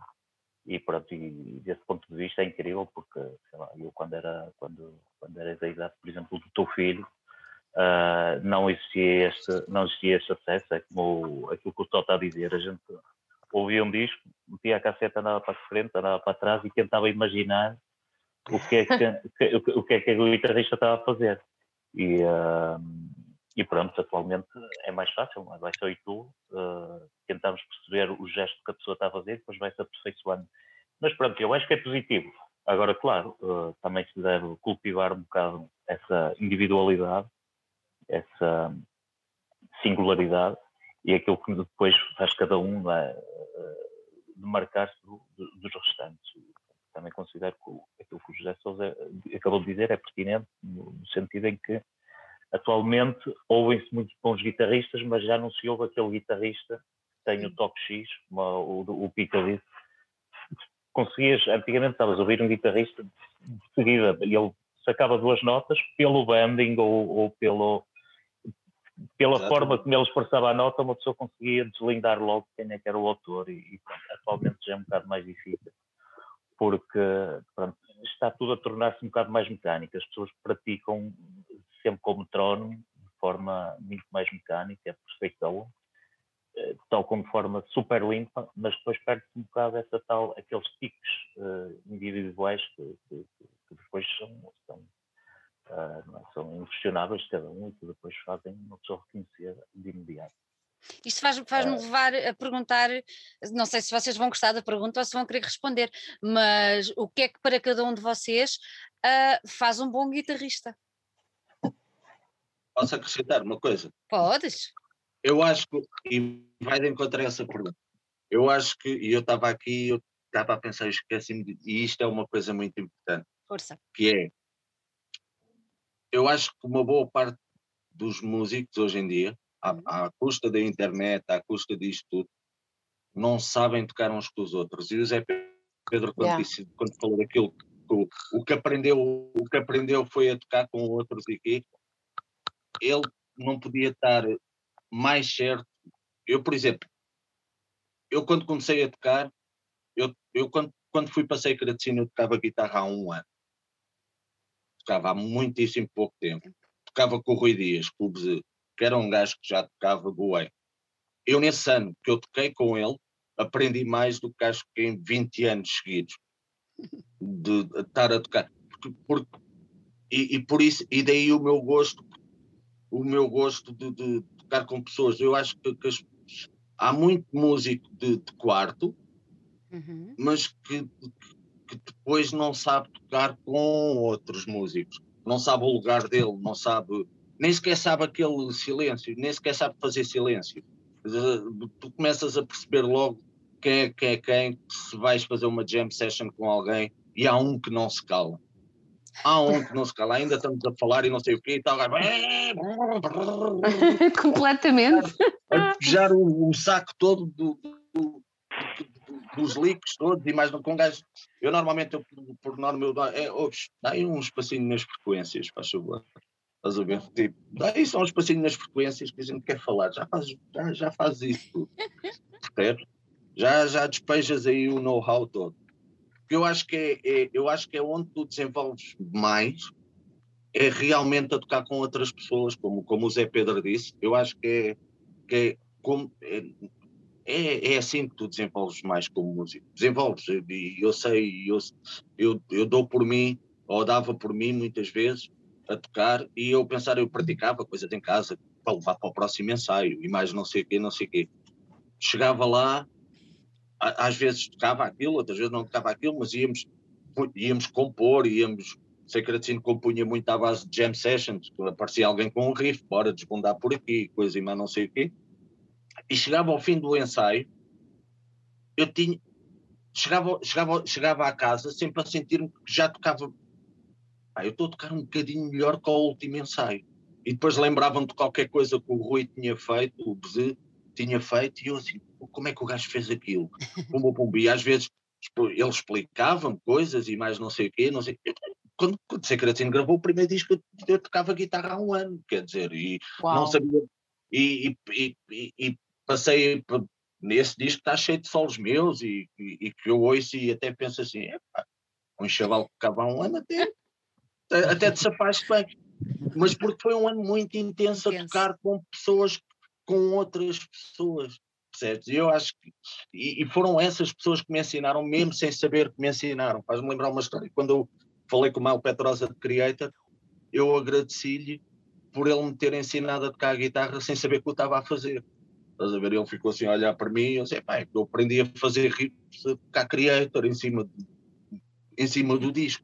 Mas pronto, mas isso não, não me ensinou nada. O que me ensinou ao fim e ao cabo foi o, o, tocar com outras pessoas, a experiência, a experiência de, de tocar com outras pessoas, porque há muita gente que não sabe tocar uns com os outros, percebes? Não, não sabe, há muito músico que não sabe tocar, não sabe tocar em, em conjunto, está demasiado habituado ao, ao quarto, está demasiado, yeah. está demasiado é, é, ao, ao ambiente controladinho percebes? Faz-me lembrar aquela. Eu tenho medo agora da maior parte do pessoal quando for tocar concertos, ou o pessoal que vai tocar concerto e, e nunca tocou concertos, aquela coisa do volume do amplificador. Ou, ou põe o amplificador muito abaixinho, ou então nem sequer consegue controlar o amplificador, nem feedback, nem nada de género, por causa do volume, percebes? Tipo, dá um acorde, ai, o que é isto? O que é isto? O que é que aconteceu aqui? Eu não estou habituado a isto. Então, isto por aqui e é medo. Estás a ver? Tenho medo, tenho medo deste volume todo. É verdade. É, é verdade. verdade. Portanto, eu, eu concordo. Acho, eu acho que o Zé Pedro teve muito bem e concordo mil por cento com ele quando ele disse que muito do que ele aprendeu foi a tocar com outras pessoas. E eu Olha, acho que é assim até que Eu aprendi, eu aprendi, que eu tive, tive mesmo um professor, uh, foi quando eu saí de uma escola de música que eu encontrei um rapaz, não, um rapaz, primeiro um rapaz na altura, era o Zubi dos, dos Cruz Humana, e que se tornou o meu professor de guitarra, o Zubi, o grande Zubi, e ele tornou-se meu professor de guitarra. E uma das coisas que ele disse é, porque eu estava a começar a aprender a tocar guitarra juntamente com a Alexandra, que formou comigo as Black Widows, é, vocês, uh, nós pagávamos para ter aulas com ela, obviamente ele era professor, vocês pagam por X horas, mas vocês fazem as aulas sempre conjuntas, ou seja, uh, eu só pagava metade das aulas, porque na realidade o que é que ele quis desenvolver? Foi sabemos tocar uma com a outra, e quando nós estamos uma com a outra aprendemos a tocar com ele, a fazer harmonizações, melodias por aí fora, e isso é mesmo verdade, a importância de tocarmos com o outro, de aprendermos com outra pessoa mais experiente, e não só, o próprio professor também aprende com o aluno, muito, eu, eu sou professora, Uh, não, não de guitarra, mas sou professora de, de, de inglês, de outras disciplinas, e eu ainda hoje em dia aprendo muito a ensinar. Uh, e nós aprendemos muito a ensinar, sem dúvida nenhuma. É isso mesmo. Olha, então voltando àquela minha questão e agarrando aqui no que o Tó acabou de dizer, uh, o, que é que, o que é que para ti faz um bom guitarrista hoje em dia, Ruth? Ser fiel a ele próprio, completamente não tocar para os outros, tocar por Costa, fazer aquilo que ele quer Costa. Se os outros gostarem, é porque vão sentir aquilo que ele estava a sentir ou ela estava a sentir, é porque a mensagem passou. Uh, não estar a tocar, não estar a ter técnica, ou porque o outro faz, ou para agradar outros, ou para isto ou para aquilo. Uh, ser música é, é, é, é dar expressão uh, musical àquilo que vai dentro da nossa alma. Portanto, para mim é isso que faz um bom guitarrista e qualquer bom músico. Uhum. Zé Souza, e para ti? Para mim, uh, foi mais ou menos aquilo que a Ruth disse, mas na verdade acho que se resume a uma coisa. Se soa bem é porque é bom, como dizia o Van Allen. Uh, eu acho que é o som. Eu, eu, na verdade, acho que é o, é o som que cada guitarrista consegue sacar. Eu, eu, há coisas muito particulares uhum. e e pronto, acho que se resume a isso, a essa singularidade. Uhum. Zé Pedro, o que é que para eu ti? Acho, eu acho, eu acho que no final de contas não há muito mais a dizer em relação a isso, é, é, é mesmo. É. E principalmente se ao vivo soa bem, uh, à partida é um bom músico. Eu, eu normalmente costumo, costumo brincar com isto, a diferença entre o guitarrista e o músico. O guitarrista é o bom tecnicamente e o músico é o que faz música. E costumo dizer que um bom guitarrista, para ser bom, tem que ser músico também. Um, que é o que tu e, e é isso, exatamente. E, e, é, e, é, isso que falta muitas vezes. Uh, mas, mas acho que aí é, é, aquele guitarrista que não, que não toca para guitarristas, acima de tudo. É aquele guitarrista que toca por, pela música, para se ouvir música. Eu acho que há muito essa, essa questão agora de guitarristas tocarem para guitarristas. E um bom guitarrista não pode tocar só para guitarristas. É a minha opinião. Alexandre, o que é que tu achas? Concordas com eles? Uh, sim, é, exatamente. Aliás, a última frase que, o José Pedro disse: o guitarrista não pode tocar apenas para guitarrista. Acho que isso faz, faz todo sentido, é? porque a maioria das pessoas até acaba por achar enfadonho. Uh, mas recuperava apenas o, a discussão que vocês estavam a ter um bocadinho atrás uh, em relação ao, ao, tocar ao vivo. E eu acho que isto é a minha opinião, mas acho que é, é a realização de tudo aquilo que foi preparado em estúdio, não é? Uma pessoa uhum. faz uma uhum. música e eu acho que o objetivo é, é apresentá-la ao vivo e interpretá-la ao vivo. Acho que é das coisas mais importantes e é a experiência mais visceral e mais incrível que, que se pode ter. E acho que é aí que, que, que vamos retirar o, é? o real valor daquilo que, que, acabamos de fazer ou que foi composto.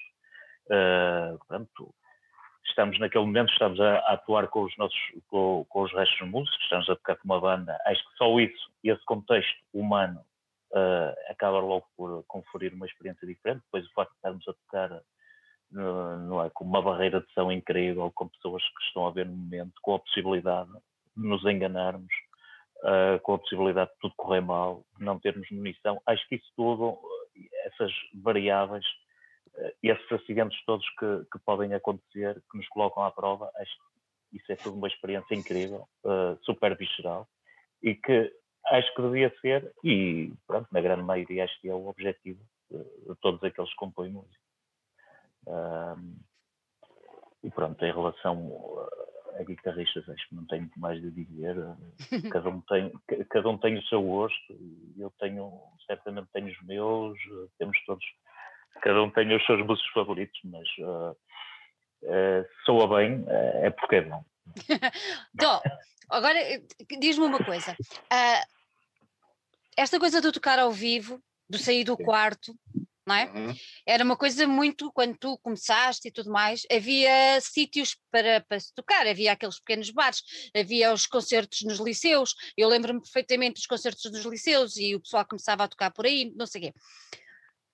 O, tu já reparaste que se calhar não há assim tantos sítios e agora com esta história da pandemia alguns uns desapareceram, outros estão em riscos de. Uh, este Sim. tal circuito onde os miúdos podem sair do quarto e arriscar-se um, gradualmente a ter um público, uh, o facto de não existir ou de existir pouco também não é um handicap para termos esses tais músicos uh, que falávamos e não serem só guitarristas, mas serem sim, efetivamente sim, sim, músicos. O que é que achas?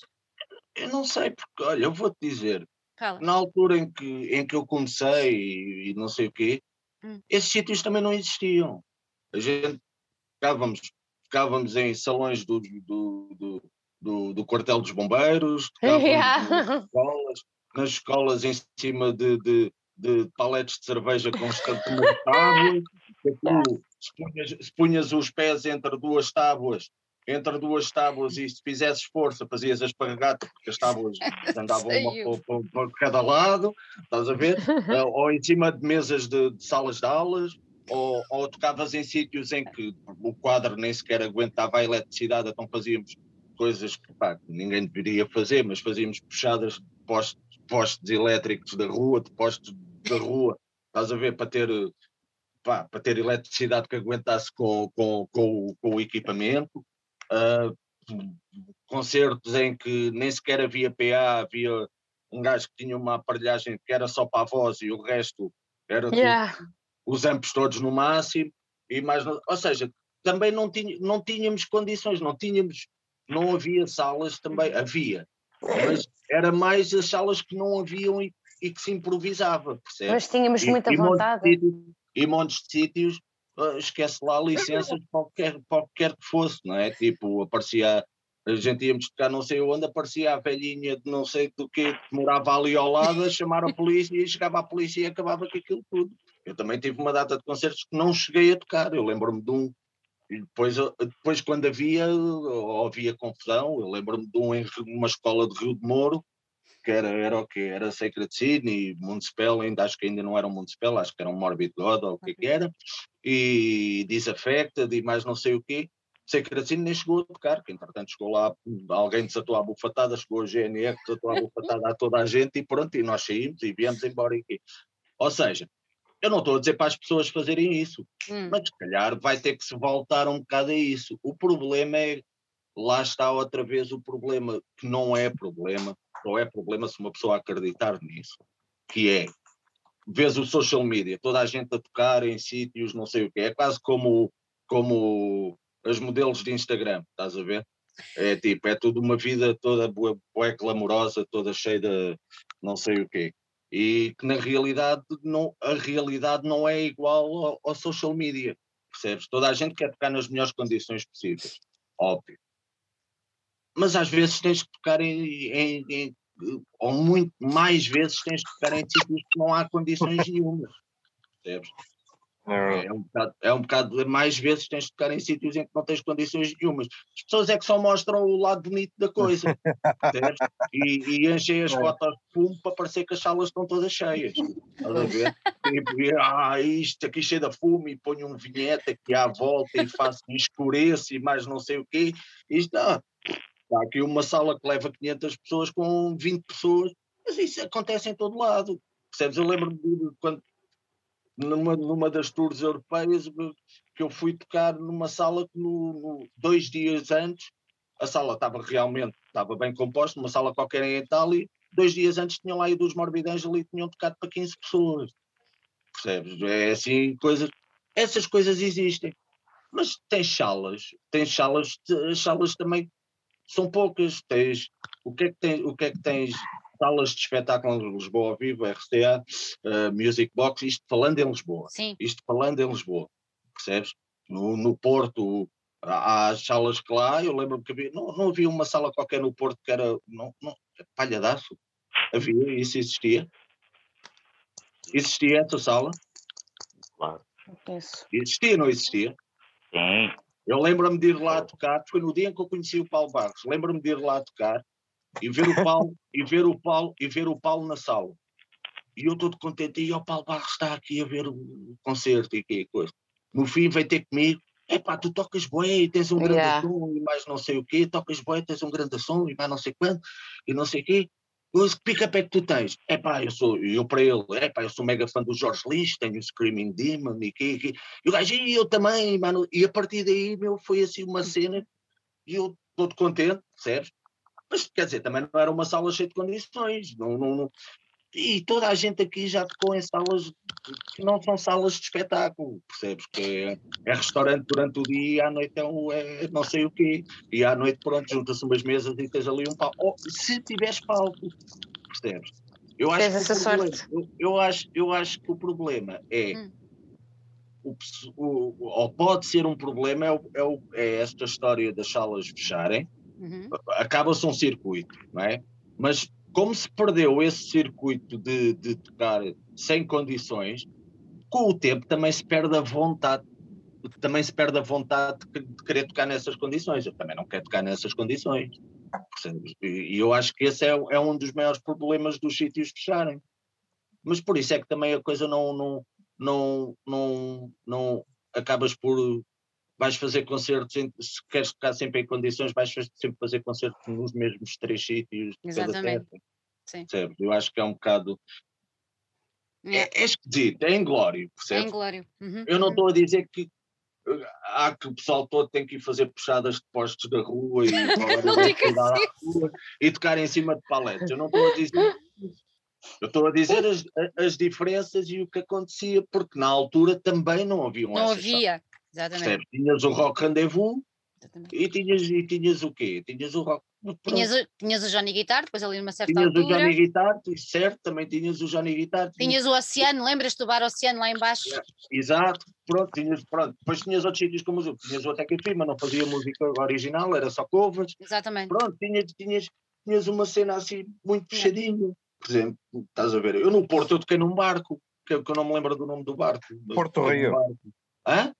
Porto Rio. Porto Rio, exatamente. Fiquei num barco, man. Houve altamente, eu curti é, percebes? Mas aquilo não era propriamente uma sala de espetáculos. Quer dizer, era, foi convertida numa, mas não era. era aquilo era um bar e um restaurante, ou caralho, depois à noite faziam um concertos. É? Eu fiquei lá, fiquei lá. Fiquei lá, no Porto tinhas, tinhas fora o Art Club antigo, meu, tinhas um pouco mais, acho eu, não tinhas muito mais sítios para tocar.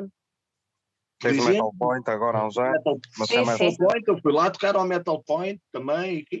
Ah, mas, mas, quer dizer, não há. Mas agora não há muito mais, não? Não, não há muito mais. Não há. Portanto, um gajo vai ter que voltar para trás um bocadinho e inventar sítios. Porque isto é tudo bandas que não fazem o circuito da festa do frango assado, como eu costumo dizer. Exatamente. É, é a festa do frango assado é a festa das câmaras, não é? Isto não são bandas que façam por norma a festa do frango assado, né? Exatamente. Ou as queimas das fitas, ou não sei o quê. Toda a gente conhece yeah. que isso é uma panelinha muito bem montada, que é só para alguns. Verdade. Olha, uh, eu queria vos perguntar uma coisa. Eu tenho a certeza que quem nos está a ouvir uh, e que gosta de guitarras deve ter uma imensa curiosidade em tentar perceber com vocês quais são as vossas guitarras preferidas. SP! Já experimentei. Aliás, tenho uma SP que comprei para o Barros, uma Horizon, mas é SP. Já experimentei outras marcas oh. e sei que as pessoas gostam de outras marcas e respeito isso e percebo, mas para mim é SP. Não estou é falando agora, agora as LTD, né? Mas uh, eu tenho aqui duas SP antigas, antigas, que já têm muitos anos, e aquilo é. São, assim, são guitarras para uma vida. Completamente, completamente. Mas é sozinho uh, tu? Desculpa, Ruth, desculpa. Não faz mal, não faz mal, já tinha acabado, já tinha acabado. Eu, eu, eu tenho que acabar um bocadinho. Opa, eu tenho uma, uma Washburn Spitfire. Uau! Essa é a minha guitarra, pronto. Depois tenho outras. isso, isso, isso, é um, isso, isso tem coleção. Exatamente, isso é um problema nos guitarristas e basta olhar ali para, para o nosso querido Tó para perceber que vocês não se contentam com uma. Vocês têm que ter várias. O que é uma estupidez, porque um gajo só tem dois braços. Pois é. Oh, Toy, e qual é a tua guitarra preferida? Diz-me lá. é, é, é que se mantiver afinado e que for para canhotos. Ah, pois é verdade, é verdade. Vou falar a verdade. Porque é, é, a minha guitarra preferida ainda não existe. Eu, eu, tenho, eu tenho andado a tocar com Schecter e tenho algumas Schecters. Também e são boas, também minha guitarra, boas. A minha guitarra preferida há, eh, haveria de ter o braço de, da minha LTD M50 que comprei por 20 contos a um gajo que estava à rasca de papel. E tem o melhor braço, tem o melhor braço que existe. Uh, o corpo haveria de ser uh, provavelmente de uma das minhas sectas que tem o corpo em mogno, ou, ou desta Itália que está aqui. Ou, percebes? Visualmente, provavelmente seria esta Flying V, mas, mas, mas para te falar a verdade, eu não gosto de tocar com Flying Vs porque não dá para tocar sentado. Estás a ver? Portanto, haveria de ser, haveria de ser assim um grande Frankenstein. Portanto, mas não sou muito, não sou muito esquisito. Não, a única guitarra que eu tenho que parece que tem as notas todas certas, que nunca me deixa falhar notas nenhuma, é a minha primeira Ibanhas RG 550. Está aqui atrás que gravou os álbuns todos de Sacred Zine e que já teve debaixo d'água e já foi de encontrar a parede uma data de vezes, já teve debaixo de neve, já teve em todo. Já lhe aconteceu tudo o que podia acontecer uma guitarra, está cheia de cicatriz. Uh, nem sequer gosto do braço, mas não sei porque cada vez que agarro naquela guitarra, a guitarra toca muito bem. É não verdade, parece que as guitarras têm uma conexão eu, connosco. Nem sequer sou eu, a guitarra É, não é? É, isso é verdade, isso é verdade, temos uma ligação, acho que estabelecemos uma ligação quase emocional com as guitarras. Eu não tenho. Isso é que é estúpido, mas eu, eu, isso é estúpido. eu até nem tenho. Porque, mas eu tenho. Porque a guitarra para mim é só um, é, é só um pedaço de madeira com cordas, percebe? A minha M2 Deluxe, eu posso ter várias, mas a M2 Deluxe é a minha, é a minha menina. Como alguém me perguntava no outro dia, perguntavam se estas guitarras era, era papel de parede. Portanto, mas, mas quer dizer, a minha guitarra ideal haveria de ser um misto de yeah. várias partes que eu gosto das minhas guitarras.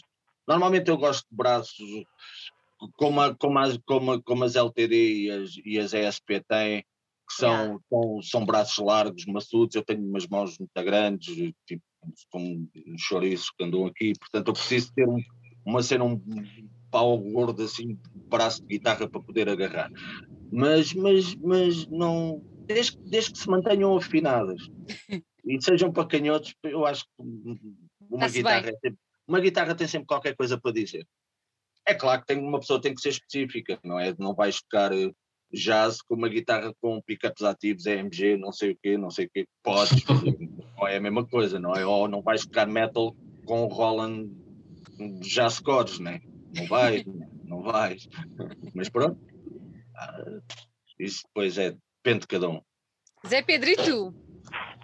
Eu, para mim, é Fender Stratocaster, porque é a única que tenho e foi a única que sempre tive, portanto.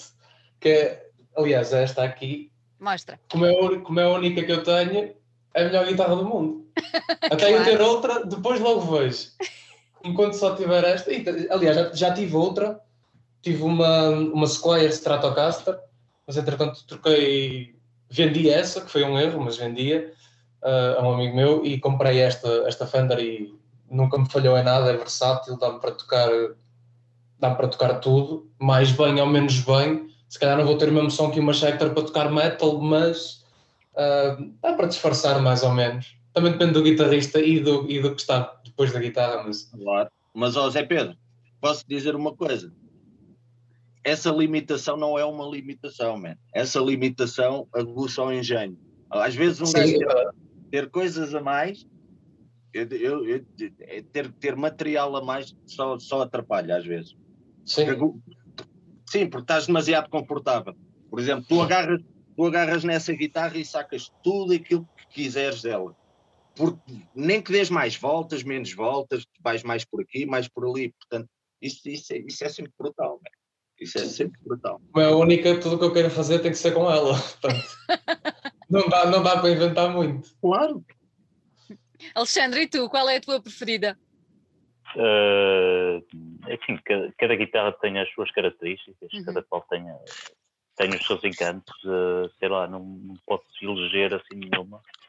Uh, eu utilizo com mais frequência uma PRS no contexto de banda, hum. está equipada com sete cordas e, e, pronto, e permite-me atingir as, as, afinações que nós queremos. Uh, depois, uh, pronto, isto aqui, já, já sabe que eu tenho um fraquinho pelas Fernandes, porque tenho, são equipadas com pickup sustainer. Que, sustainer. Ah, já tive uma. Pois, eu, uh, eu adorava ter um sustainer numa das minhas guitarras. Também eu. Uh, mas pronto, essas, uh, é uma característica das Fernandes, agora existem mais, mas uh, Fernandes tinha, tem ainda tá, modelos que são equipadas com o Sustainer, que depois agora também tem o Sustainer que salve uma oitava, e basicamente aquilo dá um sustain infinito. E pronto, eu tenho um fraquinho por essas guitarras, e depois a RS, mas tenho outras que, que adoro, e depois cada uma se enquadra num, num contexto diferente. Muito bem. Uh, uh, eu gostava também de saber, e porque é, volto a repetir, porque eh, montes de gente de certeza tem esta curiosidade, uh, se vocês têm assim algum guitarrista preferido que, que, vos tenha ou influenciado no início ou agora, e se por outro lado têm algum guilty pleasure, ou seja, que gostam de algum que não deviam gostar, mas que pronto, olha, gostam. Não. Eu não, tenho Chuck, não, não tenho guilty pleasure. Eu tenho, uh, além do meu professor, que foi um ponto de referência muito importante para mim, o Zubi, o Chuck Schuldiner dos Death. É, para mim é tipo um deus. Não tem só a ver com a técnica, tem a ver com o bom gosto que ele tinha a nível de composição dos temas e tudo, é fantástico. É, nunca me canso de ouvir Death, nem. Enfim, ele foi bastante talentoso. Agora, não tenho guilty pleasure, acho, acho que é perfeitamente aceitável gostarmos de tudo um pouco, tudo contribui para, para meter, vá lá, no mielheiro da, da nossa sabedoria e dos nossos gostos musicais, porque mesmo, mesmo que eu ouça fado, ou ouça pop, ou ouça seja o que for, vai contribuir para, para melhorar enquanto instrumentista, enquanto guitarrista, enquanto compositora, porque sempre me dá a hipótese de perceber o que eu gosto, o que eu não gosto, o que eu quero, o que eu não quero. Olha que giro, este pormenor aqui uh, é interessante, não é metal, mas não tem que ser tudo metal. Uh, é importante nós desenvolvermos por aquilo que nós gostamos, basicamente é isso. Uhum. Zé Souza, e tu? Opa, eu tenho muitos, não é? Tenho muitos, mas há um que realmente me influenciou bastante, que é o Malmsteen. E eu sou grande fã, pá, grande fã de Malmsteen. muito bem, muito bem. Zé Pedro, estás-te a rir? Conta-me lá, tu.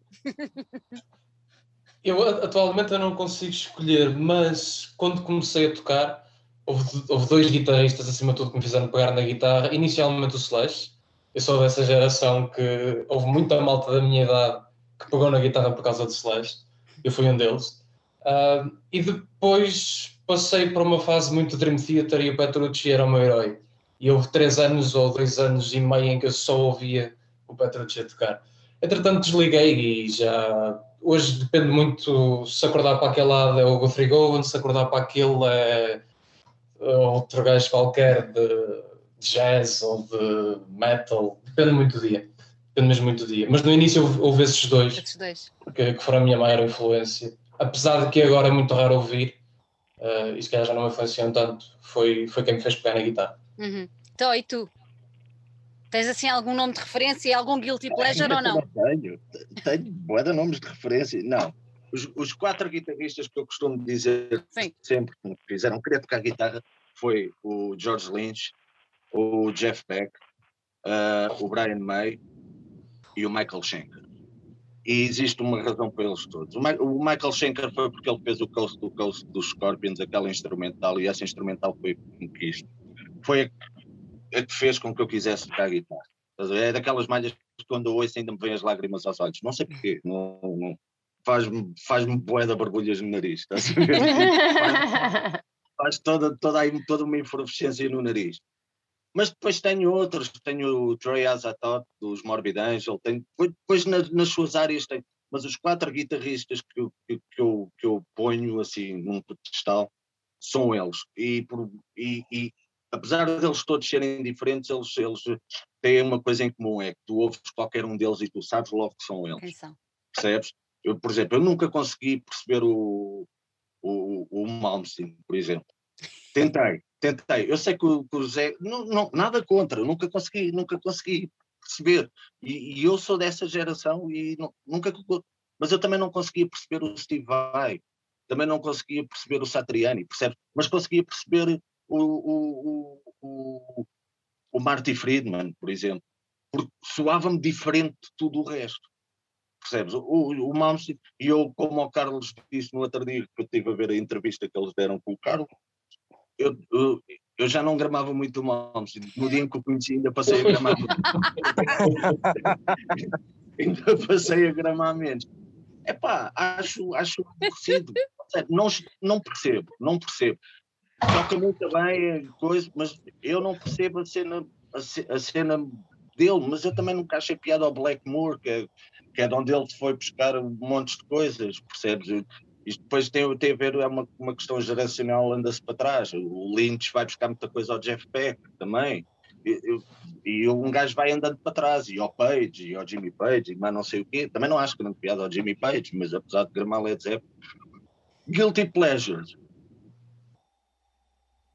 Epá, não tenho, que eu saiba, não tenho assim nenhum guilty pleasure. Tenho, umas, tenho uma coisa que, que eu faço, eu raramente ouço, já raramente ouço álbuns de guitarra ou ouço álbuns de instrum, alguns instrumentais, então não, não, não, não eh, já, já, já, a não ser que sejam aqueles daquela altura que, uhum. que dá-me vontade de ouvir ou qualquer porque eu normalmente eu, eu, o meu guilty pleasure é ouvir cenas com teclas. Mas teclas gigantes. Tipo eu, eu bato sempre nos mesmos tipo Gary Newman ou coisas assim. Estás a ver? Tipo eu sou mega fã do Gary Newman sou tipo super fã do Gary Newman e, e, e essas cenas com teclas gigantes, meu, e coisas industriais, tipo, tipo, sei lá, nem vou dizer Nine Inch Nails ou, ou Ministry ou, ou Killing Joke, não vou, mas é coisas com teclas grandes, agora está-me a escapar o, o nome do, dos outros, Frontline Assembly, que eu curto bué, estou sempre a ouvir Frontline Assembly e coisas do género. Estou sempre a ouvir coisas que não tenham guitarra, mas, mas e roubo é. A maior parte das coisas que eu roubo em guitarra, vou roubá-las aí, coisas que não são guitarra. Não têm guitarra. Não têm guitarra. E, e, e, coisas com piano, tipo Charlotte Martin e Tori Amos e, e mais não sei, um bocado. Um, música um bocadinho de gay, estás a ver? Mas eu gosto disso, estás a ver? Não, gajo, não, eu estou a dizer isto sem ofensa para ninguém, mas é que se um gajo for ver os concertos deles, é, normalmente é, é grande parte do que lá está. Por exemplo, o, o Zé Pedro falou-me do Petrucci. Eu tive a minha fase em que ouvia o Steve Morse, por exemplo, que é onde eu acho que o Petrucci vai buscar tudo. E então eu digo, em vez de estar a ouvir o Petrucci, vou ouvir o que o influenciou yeah. ele. Estás a ver? Vou ouvir o que o, influ, o, que o influenciou ele, então vou ouvir o Steve Morse, percebes? Mas nunca tive vontade, tenho vontade de, de, de, de ter uma parte de Lynch, de Beck, de, desses que eu falei do meio, porque é aquele sentido de harmonia, aquela melodia, não, não, não vale a pena estar a explicar, porque é a cena deles, percebes? Mas, mas são todos, todos têm uma voz própria, com um gajo yeah. ouve e, que Mas Guilty Pleasures, não, falei há bocado acho que Billy, acho que toda a gente que me conhece sabe que o meu disco preferido é o Rio dos Duran Duran e, e, e, e, clássico no voo também gosto é portanto não são guilty pleasures meus nem, nem nada que se pareça yeah. Fazer-nos sentir bem é bom não é? também digo o mesmo como a Ruth dizia há bocado música é música desde Exato. que sou bem desde que sou bem que que é não sei o quê. Que é eu, eu lembro-me de ouvir o Mal Petrosa dos Creator a dizer que uma das coisas que ele mais gostava era Kate Bush, por exemplo. E eu a dizer assim, e altamente, meu, o gajo que eu curto bué também curto bué, uma cena que eu curto bué. É. olha, afinal pode ser, afinal eu posso gostar disto. olha, maravilha. era miúdo, era miúdo, tinha pai 10 ou 11 anos. Não me digas que já não gostas de Kate Bush. Adoro, ainda, ah. no outro dia, tive, ainda no outro dia tive um dia inteiro a ouvir a, tipo, a discografia toda, deu-me assim um vibe maluco. e hoje vai ser o dia de Kate Bush, Pumba, o dia inteiro naquilo. Parece muito bem, parece muito bem. Alexandre, e tu? Uh, é assim, eu acho que, pronto, todos tentamos esconder às vezes esse nosso lado mais, mais show-off. eu, acho que todos nós temos esse, esse guilty pleasure de, de, de apreciar aquele, aqueles guitarristas que, que, mostram efetivamente as técnicas que têm e, e eu assumo isso e, e, adoro muitos daqueles que o, que o Tó acabou de enumerar. Uh, pronto, se calhar talvez possa distinguir mais o uh, Richie Blackmore e uh, só faz o Rainbow, uh, que é. Que é todos Sim, a fase do Rainbow é altamente. Pronto, uh, adoro e, uh, e pronto, e na sequência disso também o outro Guilty Pleasure de Malmsteen também, pronto, porque, embora tenha corrompido um bocado aquele a, a escola do, do Blackmore uh, é um artista que eu também gosto porque derrubou alguns, alguns obstáculos, algumas barreiras delineou novas, novas formas de tocar a guitarra e, e uh, conseguiu uh, desenvolver um vocabulário muito próprio. Uh, depois, em relação à música em geral, até me revi bastante naquilo que o, que o Tó acabou de dizer. Eu também gosto bastante de Gary Newman.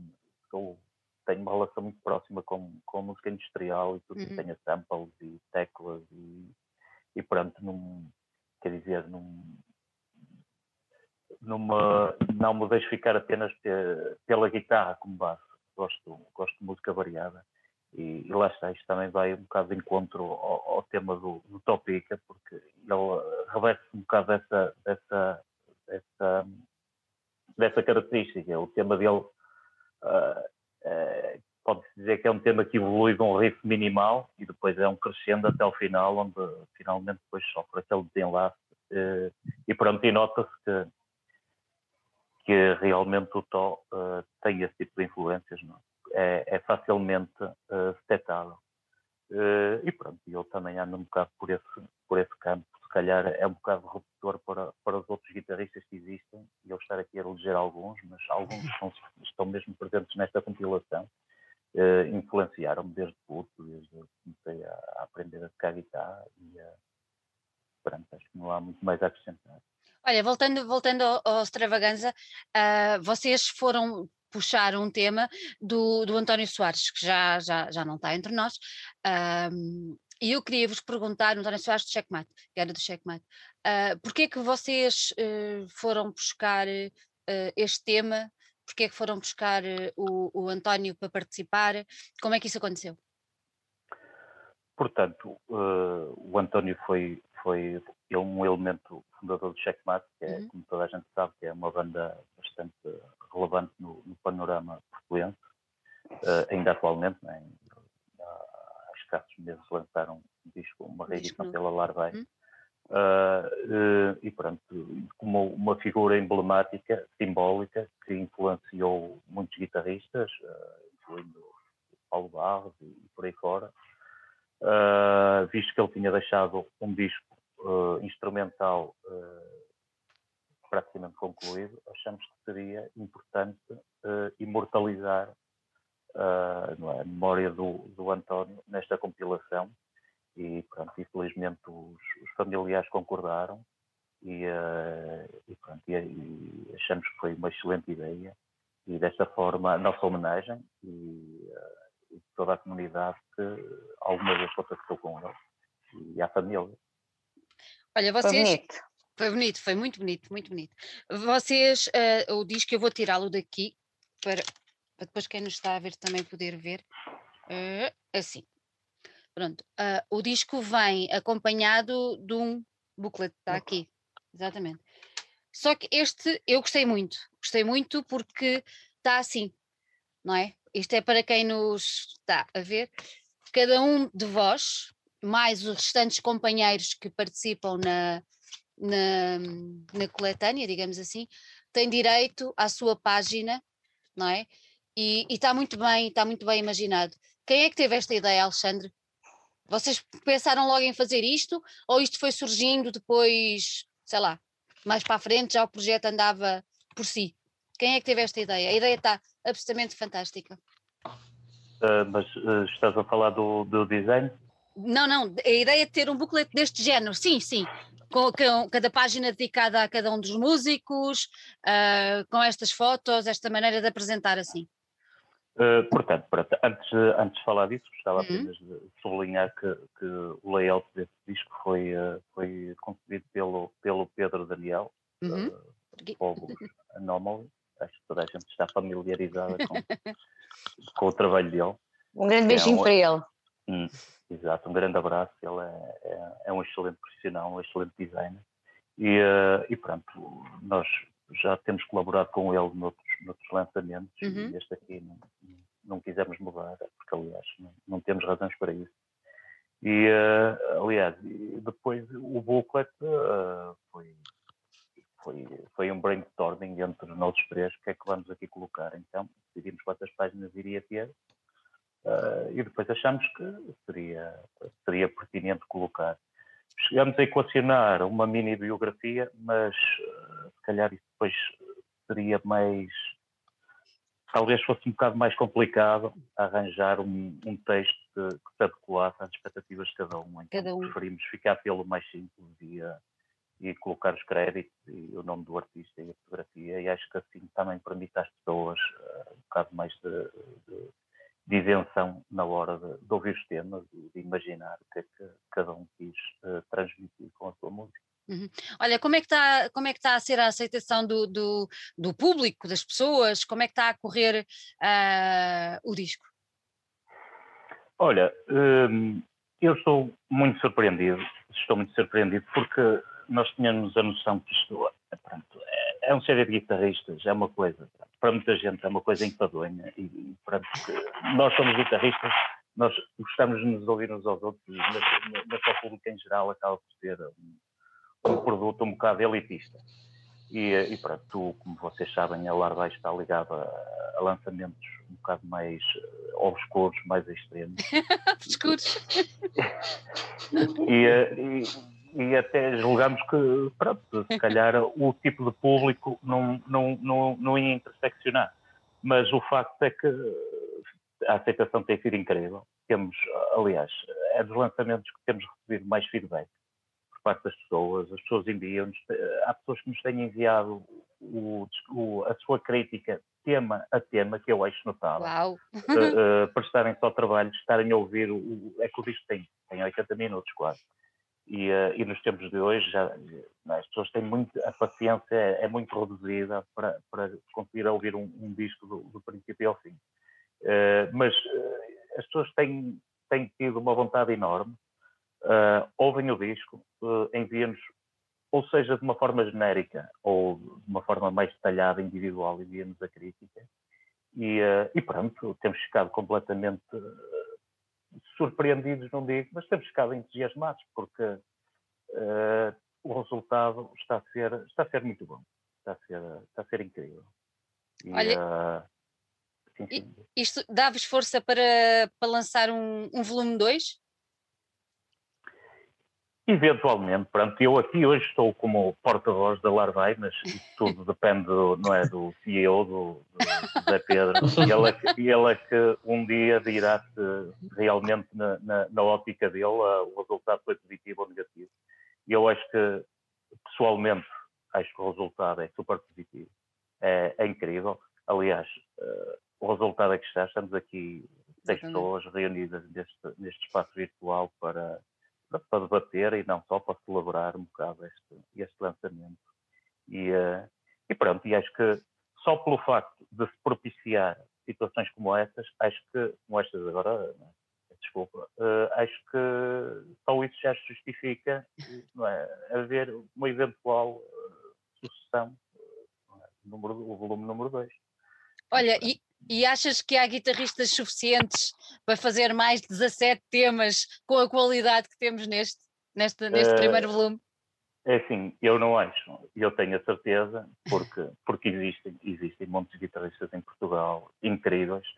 Uh, depois, claro, nós para este, para este disco tivemos que utilizar critérios um bocado mais pessoais, uh, não estamos, tivemos que utilizar a nossa network individual para, para chegarmos às pessoas. Uhum mas eh, da sequência disto, depois, não é? Uh, no processo de, de marketing, eh, quando se começou a anunciar CD, apareceram logo um monte de, de guitarristas interessados em, em, participar em projetos futuros. Alguns que desconhecíamos por completo, mas que nos enviaram temas que nos deixaram completamente rendidos à, à, pela qualidade. E, uh, e, eu acho que existe montes, montes de guitarristas e montes de músicas e conteúdos para, para fazerem parte num volume 2. Num volume 2. Alexandre, quem quiser adquirir o disco, como é que o pode fazer? Só através da Larvai via online? Como é que é? É assim, uh, pronto, o disco, uh, também gostava aqui de deixar um agradecimento a toda a gente que, que encomendou o disco, uh, porque houve um, pronto, um pequeno grande atraso. O disco estava previsto sair antes do Natal, mas devido a esta situação que infelizmente estamos a viver durante este último ano, teve, teve consequências também na atividade da Larvei e eh, uma delas foi o atraso. Felizmente ou infelizmente foi, foi o primeiro e único que aconteceu até agora, tudo o resto saiu mais ou menos dentro do, do calendário que estava estipulado. Uh, e pronto, e de resto gostaria de, de, agradecer a toda a gente pela paciência, porque muita gente mandou o disco antes de Natal, gostava de, de ter oferecido ao, ao namorado ou à namorada. Ou, e por aí fora, e não, e não foi possível, mas... Não, uh... hoje é o dia de São Valentim, hoje é um bom presente.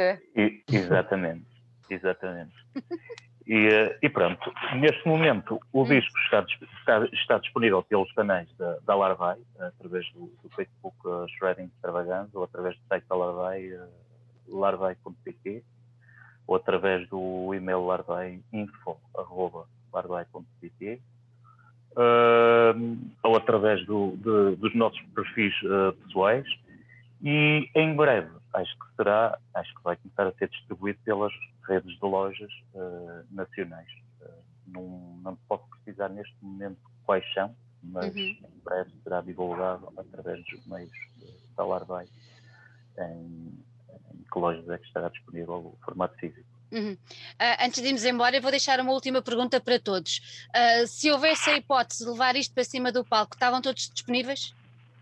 Yes! Alexandre, é uma ideia que vos passa pela cabeça?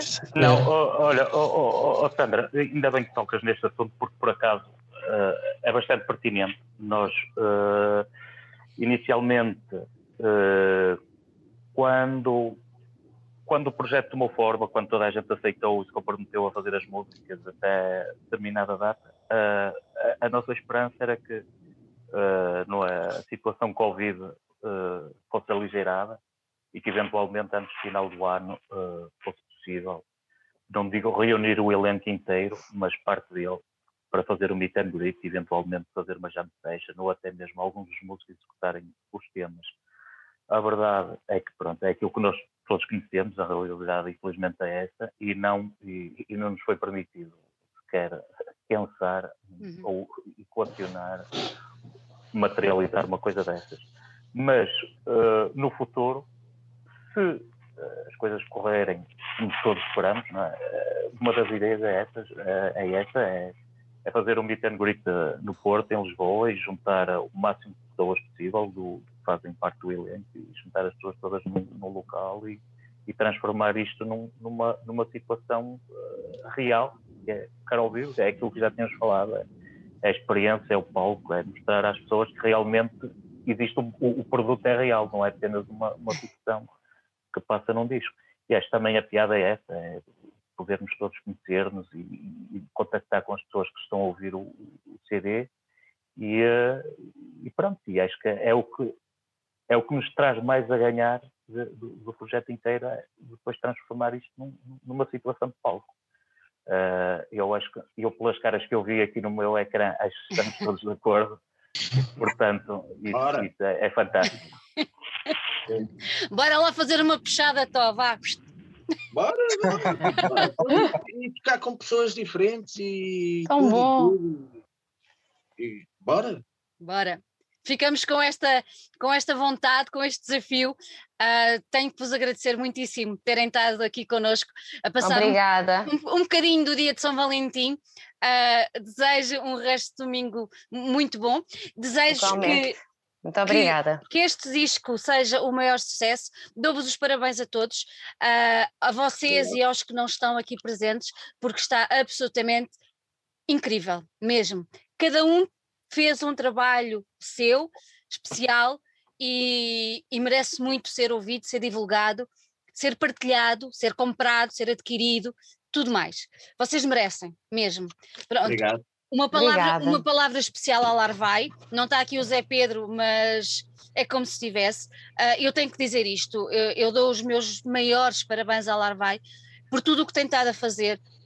Um, absolutamente espantoso o que o, que o Zé tem, tem conseguido, e com isto uh, é mais, é mais um exemplo de que pá, juntos a malta vai muito, muito, muito longe e isso é muito bonito de ver. Por isso, olhem, muito obrigado por terem estado aqui connosco, foi um prazer enorme e Obrigada. desejo a todos muita saúde e tudo de bom para o ano. Obrigado, eu. Obrigado. Um beijinho muito grande. Obrigado a todos. Obrigado. Ah, beijinhos e abraços e tudo e Tchau. tudo. e tudo e tudo. beijo, beijo, beijo.